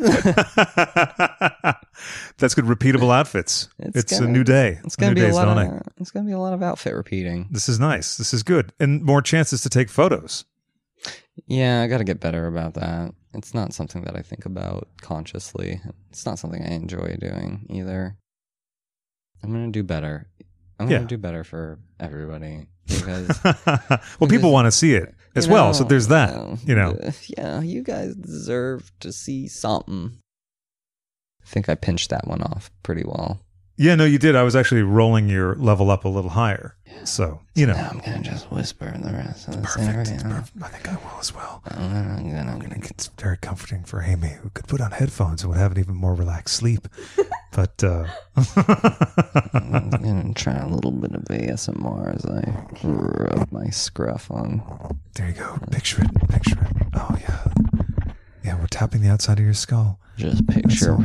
just picture Matthew. big hollow skull that you have. We're just tapping on the outside of it. Just picture Matthew McConaughey doing a little bit of this on your left temple. We're tapping your big hollow empty skull and scraping our scruff You like across your forehead Mm. as we hear the ricochet, the echo inside of the big empty skull. How does anybody like this? I don't get it. I don't get ASMR at all. Like, is that actually enjoyable? Do you put that on to go to sleep, or Some people do. I've tried it a couple times just to hear and I can not hear, feel what it feels like. And it's interesting because you can actually, you know, you get sort of like a sensation from it. But I don't know if I enjoyed it. I was like, oh, okay, I see. And then I took the headphones off. You know, it's also funny ASMR if you happen to put on a video on YouTube you're like, oh, what's this about? And it's ASMR through the laptop because it's not really achieving the effect that you want. Although the mics that they use that are designed for it are pretty impressive. aren't they shaped like a head? Yeah, there's, like two different water kinds. filled in it, like a like, like they just made a watermelon with like your brain goo is supposed to be the conductor. I think so. There's that, and there's one that is based on this technology that came out in the 70s called binaural um, something or other. Uh, it was like a thing. You'd see these little mannequin heads in a studio, and there would be microphones placed in the place of your ears, and that's supposed to replicate the sound of you hearing something in person. That does give me an idea. If I were to do drag music, I would definitely get one of those so I could just hit it with different things. Like uh, one song could be me hitting it with a hammer, or like There you go. Yeah. or like a bat, or with like a nail in it, and like and you could put like a shell around it and do all kinds of things. yeah, yeah, yeah. I it. could I could um dress it up as my stepfather and take a big shit on it, and That'd be an interesting sound, a very specific. That's like a Mike Patton record, you know. like that's the t- that's the track. Stepfather. We're taking it. What would you call it? What would you call? it? I don't want to name your piece. I'd call it walking through a garden on a spring day. would there be a parentheses with sort of a subtitle? No. Okay. Listen, it's your piece. I'm not going to argue with you on that. In Atlanta, what was your circuit like after you got into the mix? Um, I had a few friends that I met through the bar, and you know, bar friends. Uh, you know, you only see them when you go out to drink, and you don't really talk to them outside of that. You know certain specific things about their lives, Right. but huge swaths are completely mysterious and never broached for usually a good reason, and you kind of know it's not to ask. Usually for a buffer for your own protection. But it is interesting the things that you end up really knowing a lot about. You know, there's always like one or two things with them that are like either presenting strongly or they talk about a lot. yeah, well, that's their front of shop, and that's what they're coming to you with. That's what I mean. What they pick for the front of shop. Yeah. Sometimes could be kind of curious. Could be like, uh, yeah. I mean, Yeah. all of us have a weird front of shop, I'm sure. Yeah, I'm sure I look very interesting to somebody uh, who doesn't know me. And And also what we sort of talk about in those. right, oh my god, sure. Situations. I think that can also be kind of misleading. I think if somebody was talking to me uh, at a club, they would think that my life is just this horrible swirl of in, in of, of unconscious blunders that I'm recovering from. That's your go to first chat kind of uh, I just like people welcome to know to my world kind off of the bat that I'm a very frustrated and very sorry person. well, that's good. That separates the wheat from the chaff. Those with a weaker constitution will move right along. if they don't think that's affable, then they're really not the type of people for me. then they just don't know the meaning of the word.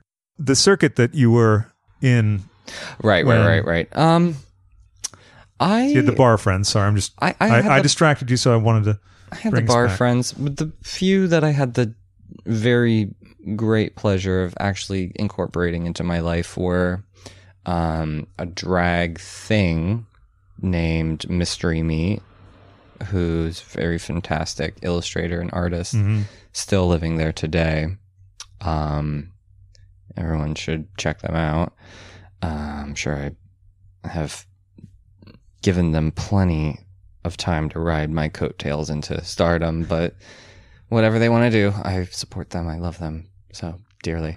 Uh, and then there was Carla Karma, who is their their their drag goal is to when you're looking at like a character creation, she when you're doing like a role playing game, um, you have the sliders where you can adjust their breast size and their butt size. Yeah. They, they prefer to keep the sliders all the way at 10 for Oh, each. sure. Yeah. And uh, waist No size sixes here. waist size down to negative four, you know, and it's just um, always blonde, straight hair. And she's a lot of fun because she embraces the basicness of her life, both in drag and out.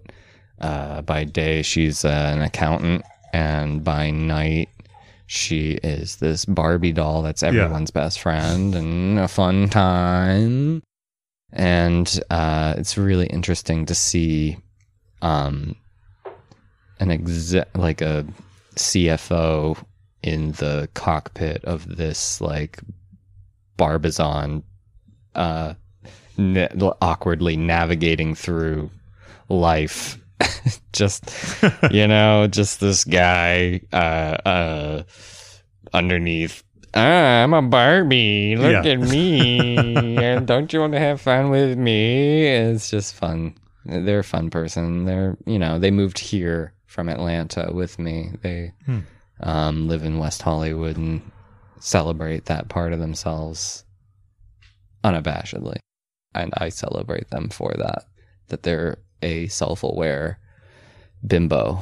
Sure. Yeah. I, I do believe that bimboism is the next step in nihilism. hmm I think I've seen that meme circulate a little bit. Is um the next step to self awareness is embracing the the spray on tan and the breast implants, and Sure. augmentation and the lip injections, and just embracing uh, escapism as a means of actualization hmm In elevation. and elevation, right? Um, and in the conquest of feminine power, really, of just, you know, just enslaving the male race with like a Amazonian grip. Uh, but a funny, funny story about uh, Carla Karma is though she has uh, disposable income, her wardrobe is very limited to a few leotards in every color, and um, she joined me on two different boule parties, and since it's boule, she has to wear the black leotard for both. Yeah. Um, and uh, Dali, bless her memory, uh, walks up to her at the second party and goes, "You wore that last year." And uh, Carla uh, confides into me every time Dolly comes up that she did that to her, and um, has been looking into purchasing maybe a second black leotard. it's not a bad idea. Sure. Especially now with uh, things opening up again. It's, it's time for that next step. Yeah, in a next evolution in her drag Yeah. Now, sleeves. So whoa, whoa! These are, big, these are big concepts. These are big changes. You know, just because you're jumping into this whole new happy-go-lucky Abhora, not everyone is ready for such. Big I'm steps. pulling everyone with me. I'm just like a rocket of positivity, and everyone's along for the ride. Just everybody, we're all going straight up to the top. That's right, whether we like it or not. We're all just in in this for a good time. And it sounds like you had a really good group of compatriots in Atlanta. Yeah, uh, Brigitte Bidet was probably the best at fostering my talent. Um, she was never shy to put me in a show. Um, and uh, uh, uh, the most fun I've ever had was working for her at her weekly show at Burkhart's, which was called Toss Salad. Fun play on sexual words and like you know it's a variety show. You get to see the local talent as it burgeons and begins and Yeah, nice buffet. Yeah, you get to, you get your nice spring mix of you know uh, chrysanthemum, uh, bulbs, peppers, Coriander. and- yeah, sure. uh, romaine lettuce, and iceberg. uh, I would be the arugula, you know, Oh, sure. bit spicy, but still delightful. I always love to come across it. rich in nutrients. Yeah, very high in iron. so, um, So you were doing tossed salad, and what were some of the other nights that you were regular at?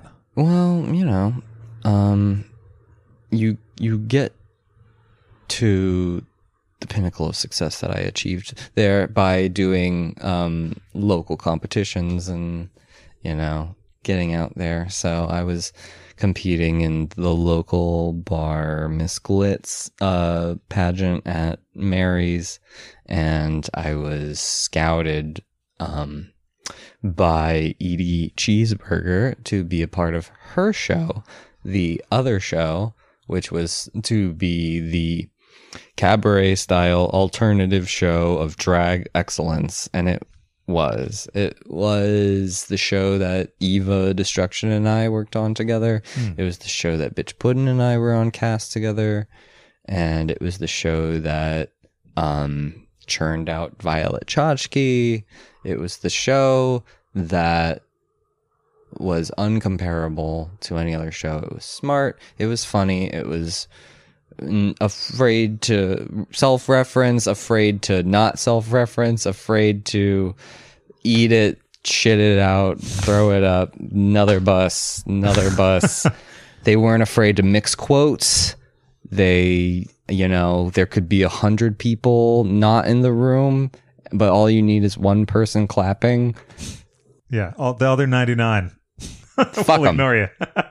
They could be waiting outside trying to get in. yeah, They're not allowed. no, because the one clapping. The one, that's all we need. The one arm man clapping. And if that man fell down in the forest, well, um, did uh, it sounds like the night had a really wide range of styles because you mentioned a few performers that seemed to be rather disparate from each other. yeah, very, very wide range of uh, talent that just was starbound, starbound talent. And it would behoove those in the scene to really watch out for who's on cast now because they could be the next big thing. Sure, and they could be that one person clapping. You could you could be that one person clapping. At first, you want to try it out, get your feet wet, stand outside for a while. Yeah. Wait. Wait, maybe next time go in. Yeah. You know, don't be afraid. First time, Yeah. just get a feel for the door. Yeah, exactly. In the parking lot, you know, see which uh, you like better. To the side of the building or right in front. Ease yourself into it. Exactly. Don't just go to the show. You gotta really wait for the right time. Exactly. Yeah. Just don't. The water might not be fine. it's a very carefully curated show. Look before you leave. That's right. And you want to be carefully curated yourself. what was the uh, trajectory then from doing that to when you were cast on the Boulet Brothers uh, Dragula series, as we sometimes call it? The Boulet Brothers series. Uh, I'm. Let me not- let me restart that. I'm not familiar with that. Is Okay, well, no, it's- so it's a show. Should I be on the lookout for? Well, see, well, there's like two kinds Who of like. There's like they're like con- they're like game shows. Okay. So there's these two game shows, but a lot of people in drag happen to be on them. okay. and we're not sure still if that's by design or if it's just sort of um, luck. Yeah Yeah. uh, maybe the casting person has a certain penchant for that sort of thing uh, we're not sure and then one of them is uh, run by these folks called the Boulet brothers Hmm. Well, is anything stirring your memory at all I look forward to meeting these individuals. Uh, you might get along well with them you might get along well with them Uh, well, do you like horror movies no, actually. well that Well, might be some. a sticking point okay Some. Some. yeah Uh, before like I, titanic what please, that is a horror movie. Two and a half hours, really? yeah, that. Two discs. Oof, two VHS. I gotta, uh, rewind twice. uh, the uh, the Boulet brothers. Okay, you're jogging my memory. I Yeah, are you sure? Look, we can get some photos up. I mean, we do have computers and things. I uh the time is this an appropriate distance for me to be on the mic? I think uh, is about the- here is the sweet spot. Yeah. yeah. Um, Yeah. leading up to being on Dragula, I was on cast for the other show. I was alternating a weeks between Bitch Puddin and I. I would do one week, she would do the other, and So um, you would say that you each filled the same kind of slot for the show. right. We both were kind of the more experimental of the experimental show. Sure. So I was I was on the other show. and I really didn't have a direction. I was kind of falling out of love with drag. I didn't want to start conforming and starting to, you know, fit in to just be paid an adequate amount. To be fair to say that you felt like you had sort of plateaued. I had sort of plateaued and I was trying to find my voice again. Um, and then Dragula came out and I saw this fl- this this flash of red light across my screen and these shapes and figures that you know it was Vander pulling off her scalp. It was Ursula Major whipping her hair around. It was Xochi's teeth. It was uh, Melissa Befierce uh, shadow. It was Meatball jumping into screen. It was all these people, Pinche and Loris, and um, I was so astounded that I had no idea who these people were, that this genre existed, that I was actually part of a genre. I thought what I was doing was crazy. And now I realized that I was vilified. I had a direction to go in, and that just put me on track to simplify and crystallize everything that I was doing. So for the next year, I made it my mission to be a part of that group, to be a part of that project, to sharpen my claws and dig into the fleshy back of that titan and claw my way to the head and steer it and become the main character of my own story. I had finally figured out what my hero's journey was going to be. So, DragCon 2016 was coming around. Mhm. The Boulet brothers announced that they were going to be doing their live action Dragula pageant. Uh, one time only, bringing it back into circulation. Winner gets a guaranteed spot on their show or special consideration. Mhm. So I took my last hundred dollars and I bought a plane ticket and I borrowed the rest of the money from Carla Karma and we both Because I was going to ask, was it Spirit Airlines? Because hundred dollars. it was nearly Spirit Airlines. I had nearly got hit with that bullet. I was not familiar with how shitty that airline was yet, but my friend Carla gently removed my hand from the mouse That's a good friend. when I That's a good friend. g- g- nearly clicked the no, I don't need bags. I'll just have a backpack. that can do spirit can get you in trouble sometimes. yeah, well, fuck. Uh, so I prepared and I packed and I put all my best gags into a suitcase and I headed to Los Angeles for the first time ever. And I just hit the ground running. Every day of the convention, I made sure to wear something astounding and eye catching. Uh, walking around the convention floor on stilts, I had a constant cloud of people around me wanting pictures and to know who I am and what I was about. Yeah. And um, I made an absolute point to get the Boulet's attention um, because I knew that that night was their pageant and I knew Bitch Puddin was in town for the same thing. I had caught wind that she might be interested in doing something. So you'd caught wind, so it wasn't had- explicitly expressed to you, or it was not i was not approached by her i was not told of her plans i don't even think she had plans i think that she had heard of the night the day of and thought oh this will be something fun that i can go do it's uncanny. It's like Bitch Puddin is here in the room. hey guys i thought i'd just show up and talk for a minute all about serious See, there's all kinds of special guests on this episode to celebrate the return of in-person taping. We have Amy Dean and uh, Bitch Puddin too. Just have to, you know, not take up too much space, Daddy. You know how I like to just keep to myself. Oh, no, she's great. She's so lovely. Such Of course. Um, but, so you know, if there's an opportunity to make fun of someone who's not in the room, we take it. Now, She uh, knows I do that. uh, of course, of course. I didn't think that Bitch Puddin would hear that and be like, oh my God, I can't believe this betrayal. My dear friend, It's, this is unbelievable. I am writing to you to let you know that our friendship contract is null and void. Sincerely, And you, you sat there and let it happen. Yeah. And I dare, dare, no, I will never stick my neck out for you again. Sincerely, Bitch Puddin. Show up to this night that was supposed to be my crowning night. I ran into her, didn't think anything of it. She said, Oh, how great it is to run into you here. And I said, Yes, and you.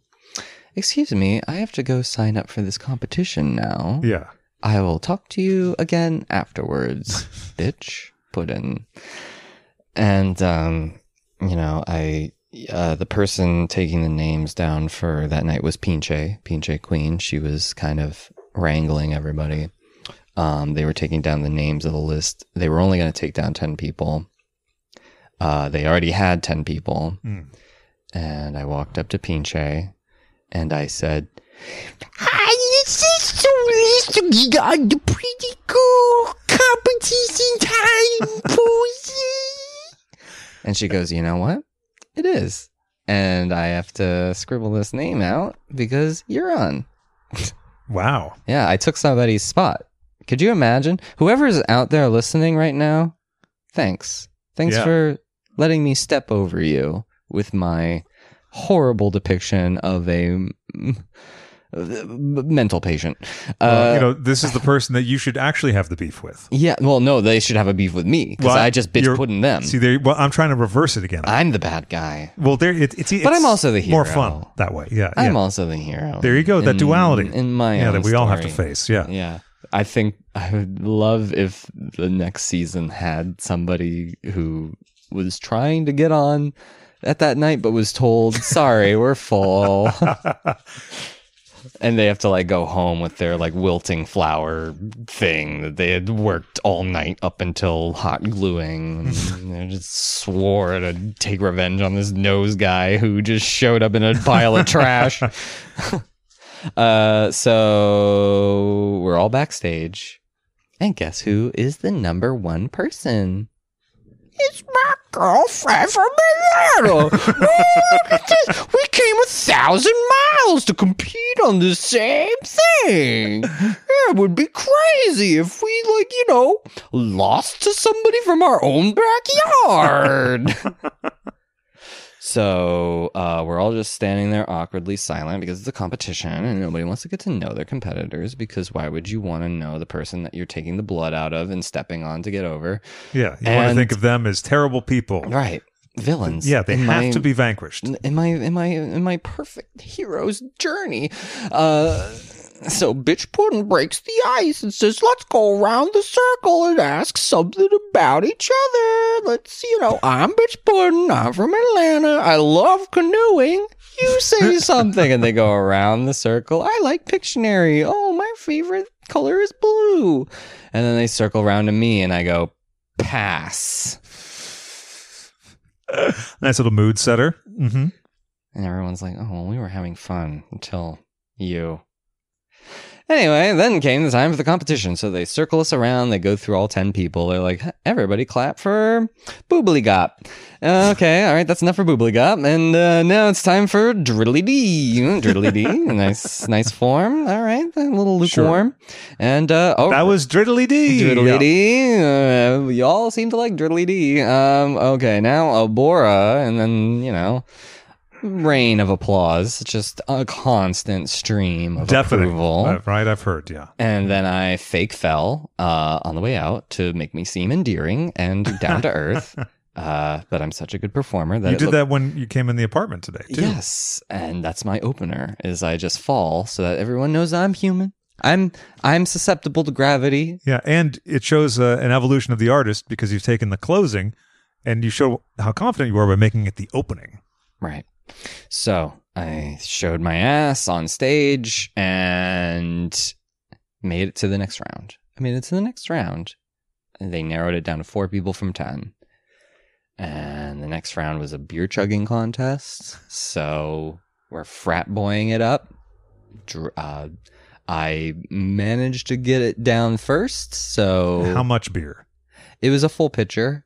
Oh, full pitcher. Yeah, full That's pitcher. good. Yeah. So finally, alcoholism is serving me. Ah, Yeah. People think it won't work out for you. It just might in the right situation. They told you in high school that you gotta quit boozing or you're losing. You can do both. or something. I don't know. Uh, so I, uh, so I, I got the distinct honor of eliminating somebody of my choice Ah. from the lineup. I looked over at Bitch Puddin' and I thought, what kind of competition would it be if I eliminated my sister, my dear sister, right off the bat? That couldn't possibly be what I do. Could it? And as I raise my finger to point to her, the person on my left spews beer onto Swanthula's sleeve Oh, that's a, that's a move. And they are immediately ejected, and my power of elimination is removed immediately. So it comes down to myself, Bitch Puddin', and Peroxide. So we're three very talented, very unique people, and we all have to do these different humiliating um, tasks. Um, I think Peroxide had to give like a hand job to a whipped cream canister or something. Didn't you have to get someone to sign up to the email mailing list or something like that? Right. I had to do the most embarrassing Yeah, thing, which that- was go around everyone and ask for their email. and I'm like, this one looks kind of fake. I don't think you really have a Hotmail account, but okay. Oh, .gov. Dot .gov. Oh, we have a senator in the audience. Give it up for Chuck Schumeyer. and that was Chuck Schumacher. Chuck Schumeyer of Nebraska. uh, uh, so, it gets down to the uh, nitty gritty of the. Uh, right embarrassments. I was, I was tasked with being sexual with a crucifix, and of course, I was wearing ten pairs of tights, so I couldn't quite do anything with it. And you know, I'm completely about sexuality. I'm former go-go boy turned postman. Uh, I went to, to town on that thing and just shoved it down my throat a bunch of times. I was like, "Is this hot? Is this hot for you? Is this hot?" the spirit of competition transmuted itself into hot sexual fever. Yeah. Well, they said thank you and then sanitized the crucifix immediately after. Uh, and then Bitch Puddin's challenge was probably the easiest of them all. she had to read off of a cue card of like despicable things that would make her an enemy of the gay community. Like she ran over Lady Gaga with a bus that she voted for like anti-abortion legislation and she's the reason why um, mondays happen and it's like really easy endearing things that if anybody said in any kind of tone clearly like can read a cue card you would immediately get passed on like but she has a very winnable personality and it's very charming. So it, it was a very perfect fit for her skill set. So yeah not bitter about it at all. No, no, definitely not. Um, Doesn't seem it that way at all. No, no, I'm completely past it. Yeah, that's a Um, good thing. It's nice to see. Yeah. So it came down too close to call. Too close to call between three people. Uh, we're gonna need to see a lip sync performance on a four by four platform. All three of you go. Perfect. So I had this giant web dress under my garment hmm ready to go. Ready to go. I would pass it out to the audience. And I had friends in the audience planted, ready to take the four corners of it and stretch it over the audience. It's a big gag and it's always really fun because everyone has something to interact with. It's something that I picked up from my costume designer background. It was my perfect victory that I was storing up. And as I'm trying to finesse and untie it and get it ready, they cut the music and say, That's enough. We've seen enough. But but I was mm. but I, but I, I had a thing. Excuse. And they went around, passed judgment. The judges casted their votes, and it would come down to audience applause, and the applause were just a little bit stronger for Bitch Puddin'.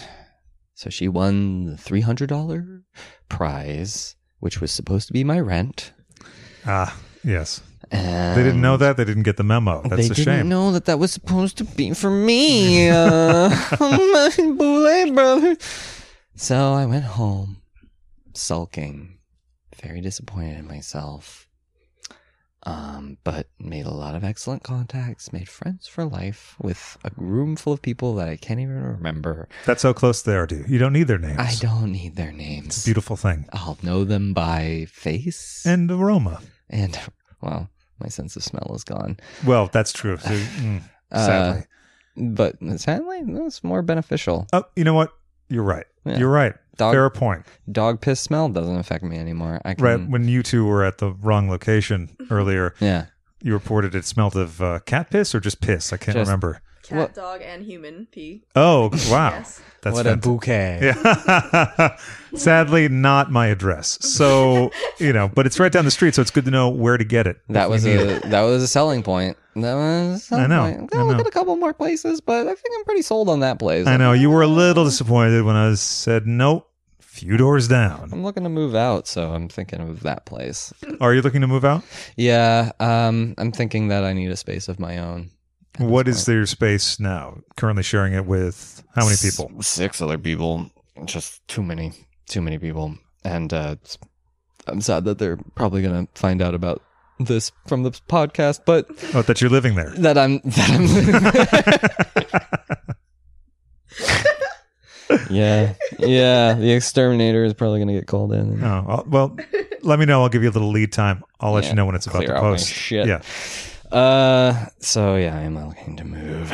Uh but back to the pageant. Yeah. The next day, I went to the last day of DragCon and I thanked the Boulets profusely for having me, and I handed them each my business card as I shuffled away into the darkness. And, um, you know, a month later, I put my audition tape together.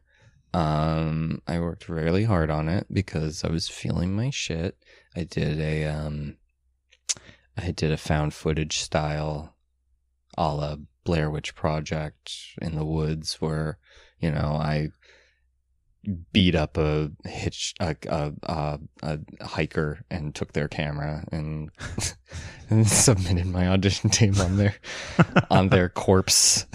Like like the coroner found like the tape and like sent it to the address that it was sent to. It's like, well, yeah, it's a cold case, so we got to release the found footage to Right. the, The news outlets and- you know, yeah. yeah. So, um, yeah, I had a lot of fun putting that together, and uh, the great thing about Atlanta is there's all these great places to film.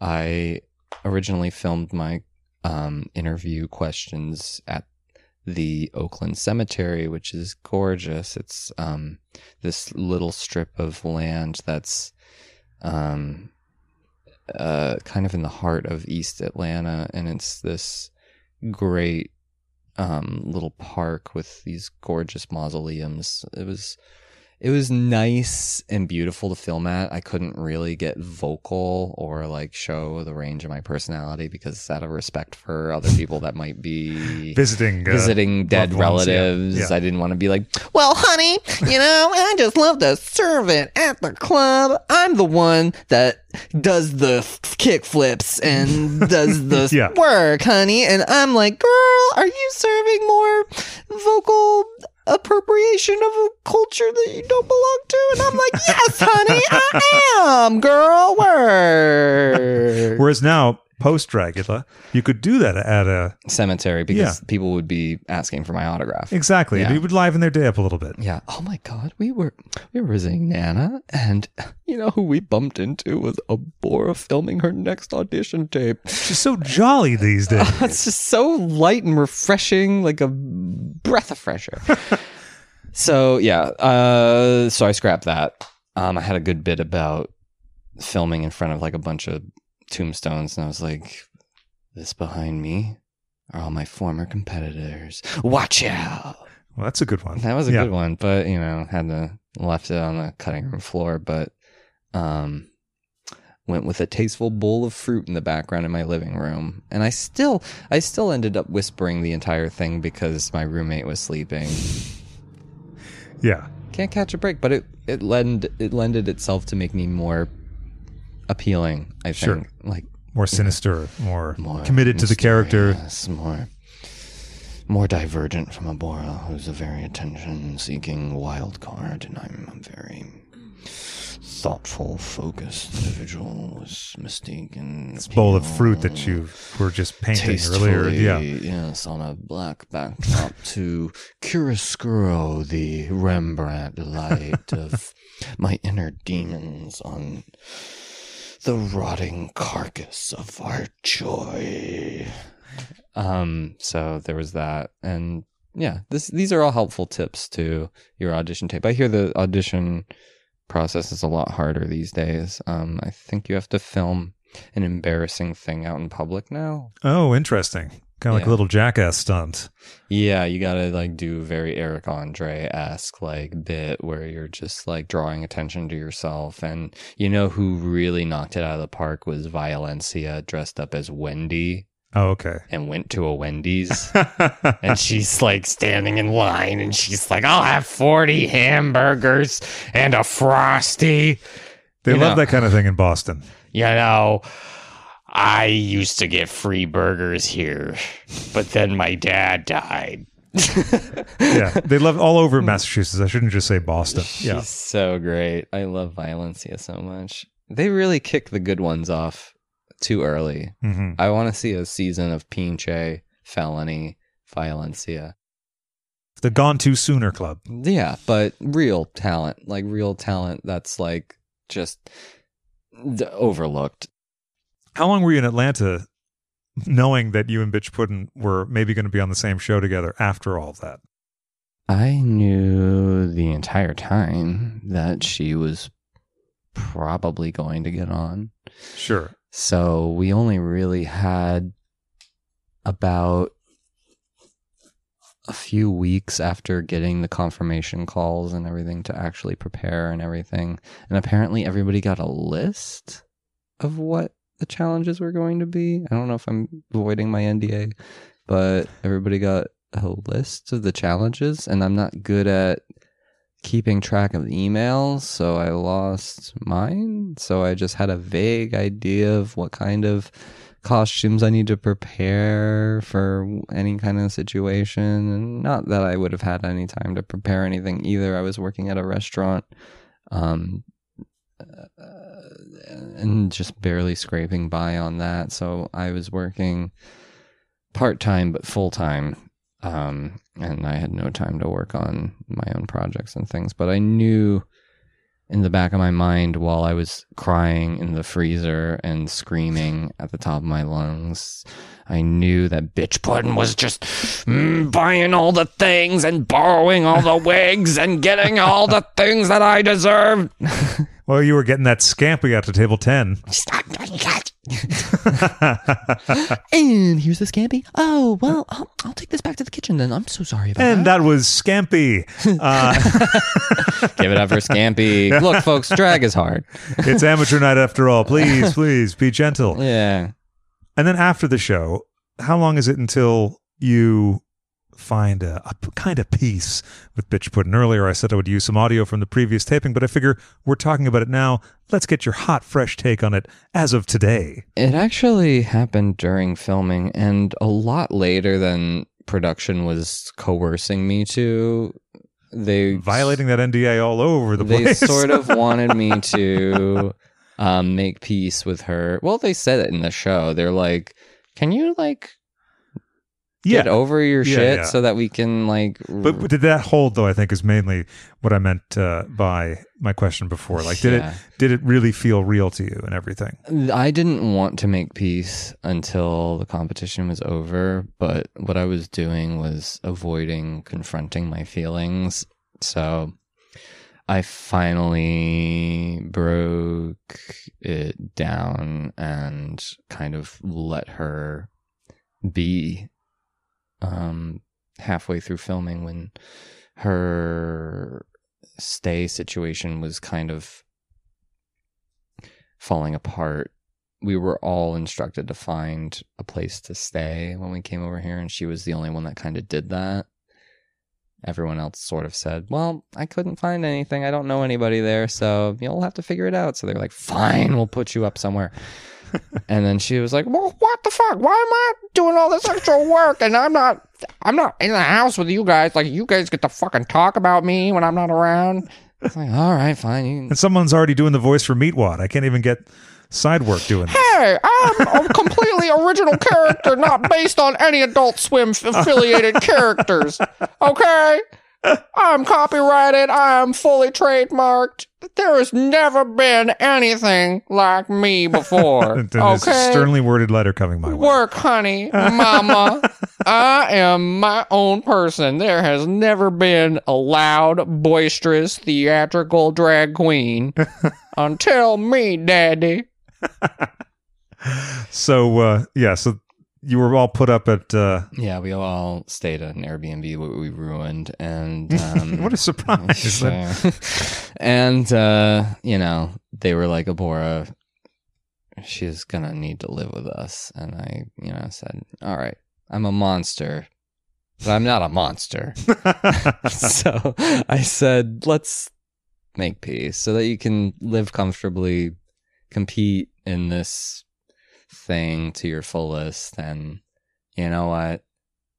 Not to deflect blame, but it's all my boyfriend's fault for me not liking you. So I'm going to get over my shit because it's not my fault. I'm not a bad person. Um, so yeah, I got over my own shit and, um, we actually sort of came together off screen and then we had that whole uncomfortable exchange on camera yeah. facilitated by Dr. Philia, uh, who was completely unnecessary. I won't mention names. But uh, so, yeah, we came together and I, you know, like I said, got over my shit. My ex was in jail and there was nothing I can do about it. And it wasn't my struggle to hold on to so i uh yeah yeah we we we i actually accepted her back as my friend and it wasn't like she needed me as a friend But it's always kinda- nice to have another one. she kind of did because you know everyone was being kind of rude to her. I don't know where they got that. no, what, who could have inspired Like I don't know what got of, into uh, them. enmity towards Bitch Puddin'? I wonder. Hmm, it couldn't have been I anyone was- that was there. I was appalled.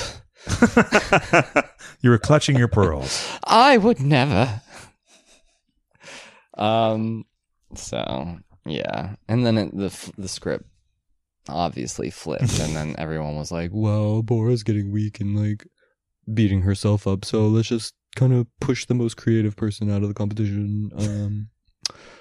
Uh, I don't know, like if I'm qualified to say, but Abhora, like, I'm really inspired by your growth this week and just so proud of you. Like, you've really, you know, gotten over your assholism. And if anyone's an expert on being an asshole, it would be me. Unnamed Dragula character. uh, patent forthcoming on that, by the way. Anyone listening who wanted to adopt that into any kind of comedic uh, It's cartoon show. me, ca- throwaway character number four. Is it throwaway character number Throwaway four? character. One through three, you're saving for your own show, and I can appreciate that. So thanks for sharing number four with me. Hi, honey, it's me, throwaway character number two. do a twist, do a death drop, bark, mama, daddy, bear. Oh, the, the, the surprises never stop on this episode. And I'm throwaway character number three. Curious Victorian style Halloween costume maker with a top hat for curious style and uh, Edward Gorey esque seer. And since Yeah. you've uh, shared with us these characters, what about number one? Well, I'm the number one throwaway character of the series that everybody loves. Is the trademarked figure with the noticeable feature just duct taped to their face. Well, now we got the whole range. Yeah, we've got all the top four most emiable, emulatable figures in Eminent. Eminent, Yeah. prominent, Yeah. Excitable. profound, deeply intrinsically entrenched Dragula figures on the Mount Rushmore of drag Exactly. so there's some stiff competition to see if any of the new lot can, can edge their way in there. can you know make a name for themselves. exactly. Can you be throwaway enough? Find out. Can you be interchangeable? it's the dream we all dream. now, uh, there's some other stuff that we talked about last time that would be good to talk about now because it, though it was dark in nature, it's very positive in the end. And that would namely be your drinking habits and how they've changed. Yeah. Um, what I've found is a lot of my drinking was rooted in self harm. And it was also kind of a self medication thing that I thought would just numb me and just take all my problems away. And, um, It didn't? Wow. shockingly, no. It's strange. It's deviating from the usual plot line there. Well, I looked to Cheers for my spiritual guidance, and Well, I wanted everyone to know my name. Sure. And I wanted everyone to be glad I came. so I would get belligerently drunk and storm my way into private parties where no one knew my name. See, the big mistake there, or uh, let me just say the central mistake, is that you didn't do that in Boston. Norm! There you go. See? So anyone listening who wants to go down that path, You know, that's where to go. problematic things about that show a lot, uh, surprisingly. Shocker. uh, of them, a very weirdly transphobic line in their Really? theme song. Yeah. One of the lines is like listing off things that would ruin your day, like coffee makers on the fritz, like that's right. your therapist left town. Yeah. Oh, and your husband wants to be a girl. Like, oh man, what Oh, a you're right. bummer. Yeah, that's right. Let's pull up the lyrics to that. Yeah, very problematic lyrics, um, among other things. I'm sure just a bunch of white people in a bar could, you know, a lot of oh, there was spousal abuse. Ted Danson was like smacking, uh, what's her name, Sally? Like, Shelley Long?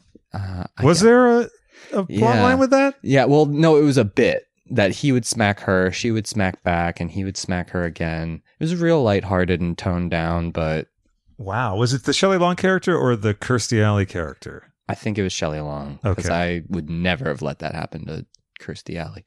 Sure. Okay, that's fucking shitty. Also, that we're gonna what protect di- different women from Well, I was abuse? gonna. well, Also, you're gonna protect Kirstie Alley over Shelley Long. I mean, I don't Yeah. know. Okay. Yeah. There's a lot of problems there. um, roll it to bed, Mr. Coffee's dead. The morning's looking bright. The morning's looking bright. It says it twice. And your shrink ran off to Europe and didn't even write. And your husband wants to be a girl. Be glad there's one place in the world where everybody knows your name. Yeah. Yeah, Wow. that's wild, huh? Yeah. That just a throwaway line. Yeah. And a weird one at that. And hacky. Very They're like, well, I got to rhyme it. That's a weird Roll out of bed, Mr. Coffee's dead. Right? That's the, vi- yeah. Mm, morning's looking bright, morning's looking bright. And your shrink ran off to Europe and didn't even write. didn't even rhyme. And your husband wants to be a girl. I'm trying to remember the tune. Well, no big deal to that because everybody has a journey. And you can be supportive without making it a bummer. Dun-na. So what? Your love is dead, but you have a friend. A lifelong friend at that. Because and that friendship will never end. end. That was Cheers. Thank you, Cheers. Cheers, re-updated for a modern Post time. 1984 world. Yeah. Sorry, everybody. We didn't think that trans people had feelings. What are the other problems the character faces in the song? All those nights when you've got no lights, the check is in the mail, and you're well, it- that's relatable. that Like, is certainly of the time, like where you're like, "Fuck," there's no email that I can send and like get my lights back on. Yeah, they're only open have nine to five, and and, I just have to sit here in the dark. Like that's shitty. Yeah, and there's no direct deposit, so the check in the mail is a serious it's a problem. serious real thing. And you can't really call them on their bullshit because you're not sure. You got to wait three to seven days. And your little angel hung the cat up by its tail. Referring to the erratic behavior of children. I think so. Possibly sociopath child. in the making. Exactly. Yeah. These are the signs to look for. They didn't have room for that in the lyrics. Maybe the extended version, but then again, it's a theme song. Got about a minute to deliver the goods. And your third fiance didn't show. Hmm. So yeah, that's you know that's indicative of a pattern Yeah, definitely a pattern, but also that drinking could probably remedy, right? uh, that's the deal. Maybe number four is at the bar, you know? Yeah, and your f- third fiance didn't show, so it's time to go out. The kid's already taken care of. They're playing with the cat. oh, there's there's much more to dig into here. Did I but- ever? Okay, my sister's gonna hate me, but uh, no bigger. s- Oh, What's that? Okay, I think Amy has to leave the room. It isn't- Oh, wait, wait, Don't Amy, tell get it. on mic if you're gonna do. If, No, no, just no. scrap the whole thing because it's a lot of were you- animal. You're saying we got to abuse. restart from the top of the show? No, Oh, I mean, God. let's just This is let's just pinch it off at Cheers and leave the animal abuse out Okay. of it. okay. We'll pinch it off at Cheers. Yeah. That's fine. That's fine. That'll be uh, after the show. oh yeah, that's yeah. Unplugged, the unrecorded post show. where I reveal all my sister's traumatic events. That sounds good. and mine, Yeah. and some of mine. I'll relive some trauma for you. Well, I think you already have a little bit. You were talking about the drinking and Oh, we right, were- back to the drinking. Okay. Yeah. Um, so you big mistake. You didn't base it on Boston. Oh, yeah. So go ahead. Um, back to my drinking. Um, we'll do like a transition where it's like, and then back to my drinking. Yeah, Um, there you go. So I had a major problem with it during filming. Um, it was like the wedding challenge, and I had already bombed two of the challenges beforehand. I'm actually pretty proud of the chicken and the the Egg theory. That was very revolutionary. Yeah. Yeah. Yeah. Well, I found out, interesting fact, that it was actually um, neither came first. Interesting. It was dinosaurs. A See, first you got to create the theory, and then you can find out that it doesn't actually do anything yeah, for a dinosaur laid an egg. So egg. The the So you're no, no, you're saying now that the egg is the answer. honestly, the egg was first because eggs existed before chickens. How did the egg get there? the dinosaur that laid it. And then the next step of evolution, you got a mutant dinosaur hatching from that that resembles a chicken. Okay, so impersonating a chicken is what you're saying the dinosaur was doing. Yeah, This I is- was I was demonstrating evolution by taking it a step further and being the human chicken laying the first human hybrid baby chicken Theory. egg. Yeah. Yeah. Hmm. okay. So, very powerful stuff, very overlooked by very small minded uh, panel of judges who would Sure. later judge me again uh, for their pageant of the year competition award contest competition yeah. to better results. Um, Well, their say. mind had grown and Yeah. expanded by that. They had visited the world. Actually, Alaska's notes on my chicken look were positive. I think she was probably the only one on board for that. and everyone else was kind of like, we don't get it. Well, look, you just need that one That person was clapping. Heklina. That was Heklina, by Oh, the way. okay. That was not um, any of my contractually obligated by love mommies. Uh, the uh, yeah. So I had done two bad challenges, and um, I was drinking um, and kind of getting my stuff packed, and you know, I get a phone call um from my ex. They had like a phone call in jail and they just called to let me know that they were fine with what I was doing because they don't care anymore. They have accepted that I'm a terrible person and that I chose a show over my love for them. So Oof. goodbye forever. Just know that I'm suffering in jail. They've we've both grown way past this point in our lives. They're totally lovely and res- reasonable person. I'm painting them in a very bad light for effect. As a little parenthesis sidebar there. They're totally It's lovely. good you had to finally do it on the show. You haven't done that before with other people. So Right. I'm known for painting people in a positive light. The new me. Um, they're uh they're lovely person. They've you know, they don't have a criminal record. They, you know, live in a red state and smoke weed. Like who among us would be incarcerated for that? So they're lovely person. They were going through a rough time. We both didn't have healthy relationship patterns. So, parenth- end parenthesis. then I got off the phone with that, drank about half a bag of Franzia, and wept alone in my room as everybody was Hot gluing things to their wedding gowns and having a good time, gal. And this is what I would have done. I'm Erika Klash, and I'm still in the house putting my feet on the wall. and um, oh, you should hot glue that. That's that's gonna win you this, and you're so great, and everyone's so awesome, except Deborah, because she fucking stinks.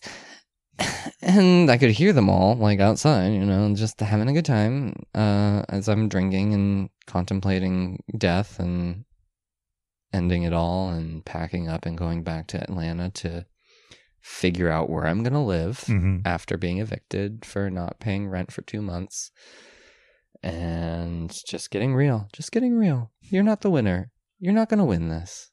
All right, just get a real sense of what you're going to do after this and just start packing up. Then I got a second phone call. And I don't know if I'm allowed to discuss this, but I do think that this paints the Boulet brothers in a positive light. So I am going to share it. Um, I got a phone call from Swanthula. Um, she just does this from time to time. She'll check in on me, say that she felt something in the wind and needed to reach out. yeah. Uh, I was I was counting my tarot cards and the fool landed on the floor, so I thought I'd reach out. Um uh and uh she said, you know, we were reviewing a lot of the footage from when you first entered the competition and there was like a fire to you and we've noticed that that has sort of died and that you're you're stoking the embers but you're not really giving us the fire and we just wanted to see if you could you know give us that again i don't know if that was her tipping the scales but um what reason does she have to favor me you know like they don't care who they crown so From all uh, indications, it appears to be a genuine expression of concern. Yeah. No, I think of the two, she's probably the most um, caring and fostering, more loving. Uh, so the that got me up off the bed, and I, you know, put the bag down, and I choreographed and sewed feathers to my wedding dress, and I went and I did what I did best, which was roll around on the floor screaming and lighting shit on fire and playing with the boundaries of, you know, matrimony. Um, I recently did the performance that I did um, on the show, which got a little edited. I originally um, had somebody tied up and was dragging them down the aisle, and they kind of broke free, which was kind of the ignition of my grief that sent me into that swirl of like hate fueled bliss with the sign that was upside down love is a lie. Like I, I was feeling all of those things. I was feeling my relationship crumbling. I was feeling like love was out of my grasp and rejection was you know my fate that i could only ever feel is that pang of initial love followed by the pitfall of rejection. And, you know, they cut it down for, I guess, time, or they didn't want to show any production members outside of their role of holding a camera or whatever. So I did that live so that everybody could see that there was more to the story, that it was like a more cohesive con- concept than just me rolling around on the floor. But, you know, whatever you walk away with. I apparently split the room. Um, almost caused the Boulets to get a divorce. Um, so So an impactful performance, no matter what way you cut it. yeah, a marriage performance that almost caused a divorce. There you go. You can't ask for Yeah, a stronger impact than that. Yeah. black and white, night and day, Sweet Queen- and sour. queen of duality. Yeah. and so around then is when you started to realize that maybe you had a bit of a problem with the no, sauce. I didn't. I st- I still hadn't put two and two together, and um, uh, it was New Year's, um, around when um, the show had finished airing, and I was feeling like I was at the end of my rope because I feel like all the excitement for being on the show and everything was dying down, and that I was already being kind of shoved off the spotlight because I had gone home and I didn't win, and um, uh, and I was in the middle of making my costume for the Boulets New Year's party that they wanted me to be a part of, and I was feeling kind of stumped with that, so I took to drinking and making it everyone's problem, and um, just kind of sloshing around and being vulgar and violent and not too fun to be around and ultimately just going out to precinct to cause a ruckus and you know squeeze some serotonin out of my brain. Um i ended up with my head down on a table and instead of the usual pick up buddy you got to get out of here um i just got like a gentle concerning a voice of concern from the late Thor. Um, for those of you listening at home, um, Thor was co-owner with Brian um, of Precinct, and we lost Thor um, about two years ago. And um, Thor was the person who sort of sent security away and sort of looked out for me that night and approached bitch Puddin and told her that I was kind of in a bad way. And I didn't realize that people could see that and interpret that, and that my actions had consequences on other people, and that I wasn't just burning myself alone in the dark and trying to kill myself slowly. I was hurting other people. And so I stopped drinking. I put the costume together. It ended up being a very identifiable piece of costuming. It's um a look that a lot of people tell me is their favorite. It's what they go to when they think of me and it's this thing that will always be a symbol of my resilience of pulling myself out of a place of self-destruction that I have that power to do that.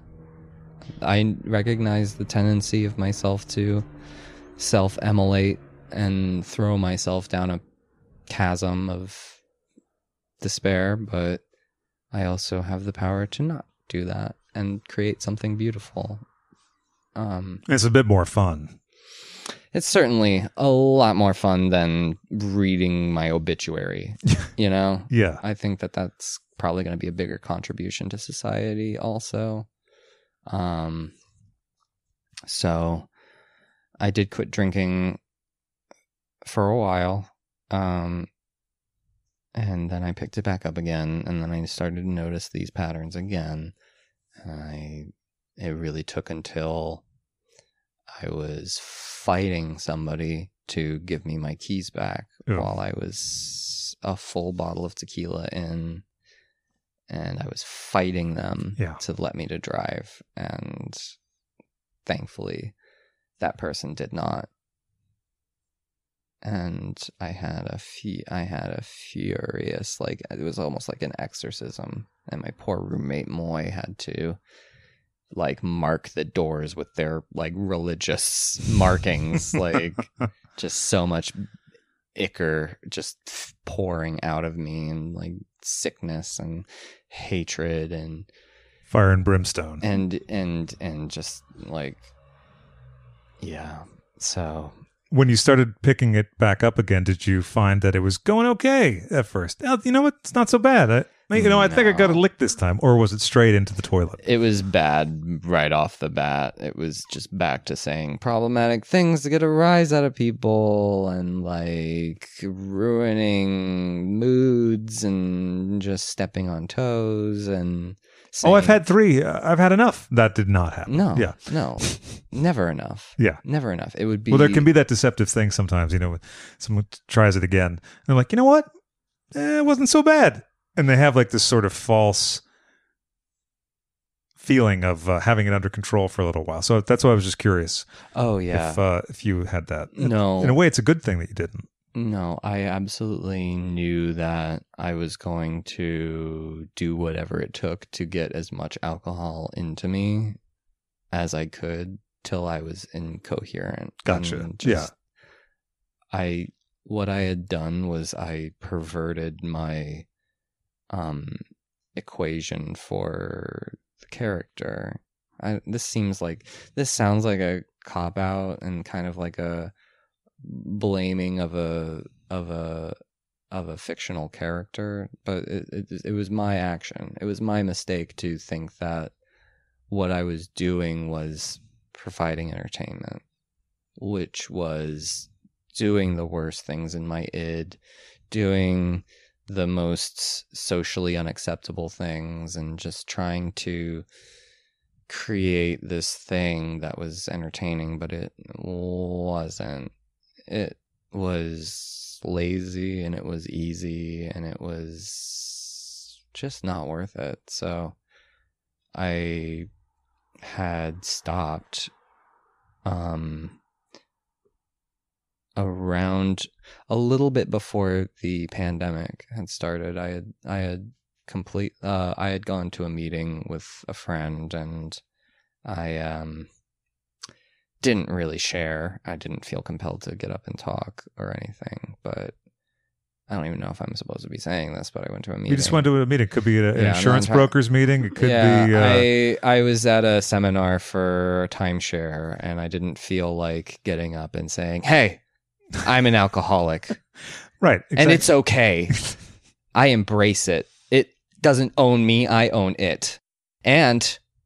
I want to know if the breakfast is included with my stay at this hotel. Right. It's not okay then. I'm just going to fill up on coffee and enjoy the rest of this meeting. Does this weekend mean Friday through Sunday evening, or is it Friday through Sunday afternoon? I want the facts now.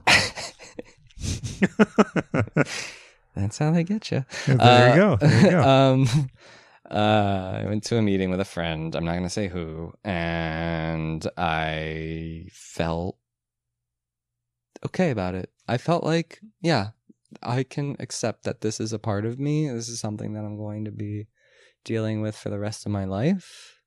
But it doesn't have to be a sad story. The meeting was actually quite fun.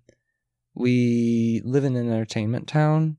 Yeah. So a lot of these people that go to meetings, they're public speakers, they're comedians, they're actors, they're entertaining people. So they have kind of a jovial attitude towards their struggles. They've lived past it. They've conquered it.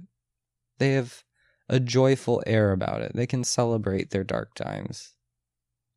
And I I I I I I do too. I want to be able to have conquered those things so that now I can joke about them.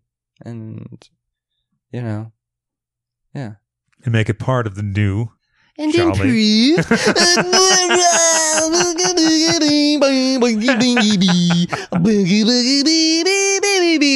Hey, everybody's included in the fun. No one has to turn around and run. It's the new and improved Abhora, saccharine and sugary, not but the best of me, and we are all gay. well, I can't think of As in happy, not the other kind, which is wrong. and well, it's you know, damn you to you know. I know the Damn rest you of the to hell, God hates fags, and we are all fun. I was just singing that before you came over, so I'm glad that you brought your theme song over. Abortion is murder, abortion is murder. See, there's a lot of sides to the new Abhora that you're going to have to wait to see in the club, but we're giving you a little taste of the flavor now. It's okay to have multiple wives. That's. Which brings me to my final question. What churches are you now appearing at? Because now that we're all getting back to life, uh, Well, it's not the Eastboro Church. right, uh, the Silver Lake, there's like a whole bunch of different facilities, right? yeah. Places of worship. Have you ever say. watched like have you ever gone to the Westboro Baptist Church's website? It's actually really funny. Like they I have don't like think so, no. They have like all these Kidz Bop esque parodies about like modern songs, but they like spin it to their god awful, shitty perspective. Yeah. Where they're just like, um bop, um um um bop, abortion is murder. well, that sounds like a good fun Yeah, accompaniment to Fun- any car it's a ride. fun time that anybody can enjoy. Exactly. Anybody can enjoy. So, and when's your album like that coming out? Well, we, well, that's why I'm here to plug. I know- well, I know that, but I figured, uh, Christian children's not indoctrination sing along album with such hit, hits as. Try to take these guns away, you snowflake. I'm gonna hold up in my bunker. Do do do do do. cuck, cuck, you're a You cuck, cuck, cuck. cuck, you snowflake libtard. you can't prove your gender is valid. it's what's between your legs. We have mastered satire. we sure hope so. Cause if not, I'm ruined again. But that's a good thing about being the Christian entertainer that you now are. yeah. There's always I- there's always forgiveness. uh, it's me, Lady Maga, uh, Sherry Pie, uh, Soju, uh, Sharon Needles, all on the same bill. Well, that's great. Coming to a church or place of worship, it's not you- exclusive Yeah, to we want one. to we want to be all inclusive here. We want to we want to you know we we want everybody to be welcome. That's right. And- And, Everybody. pretty much everybody to have a good time. Not really everybody, but yeah, that's you know, the Christian you know credo. who you are. Yeah. you know who you are.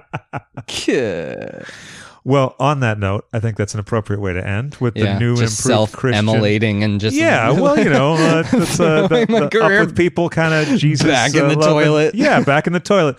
Thank you for getting back in the toilet with me, Abhora. I really Well, appreciate it's it. really warm in here. and uh, Amy, thanks for being a friend. Oh, uh, it was fun hanging out with you guys. yeah. Well, would you pipe down there? I know, I Jeez, mean, God. Chatty Cathy. You've been like all over this podcast now. Just call it the Amy podcast. I'm gonna have to. Do it. There's gonna be a lot of cutting to yeah, just, just Amy, just just rolling around on my time. just god damn it, Amy. Can I get a word in edgewise? Jeez, like God, hogging the mic. can the white man talk for a fucking minute? Jesus. and career over. Uh, yeah, which is what we wanted. Head on over to patreon.com slash Craig and Friends. Check out the reward tiers, see which one works best for you, sign on up, and then get ready for an ocean of content while supporting the show.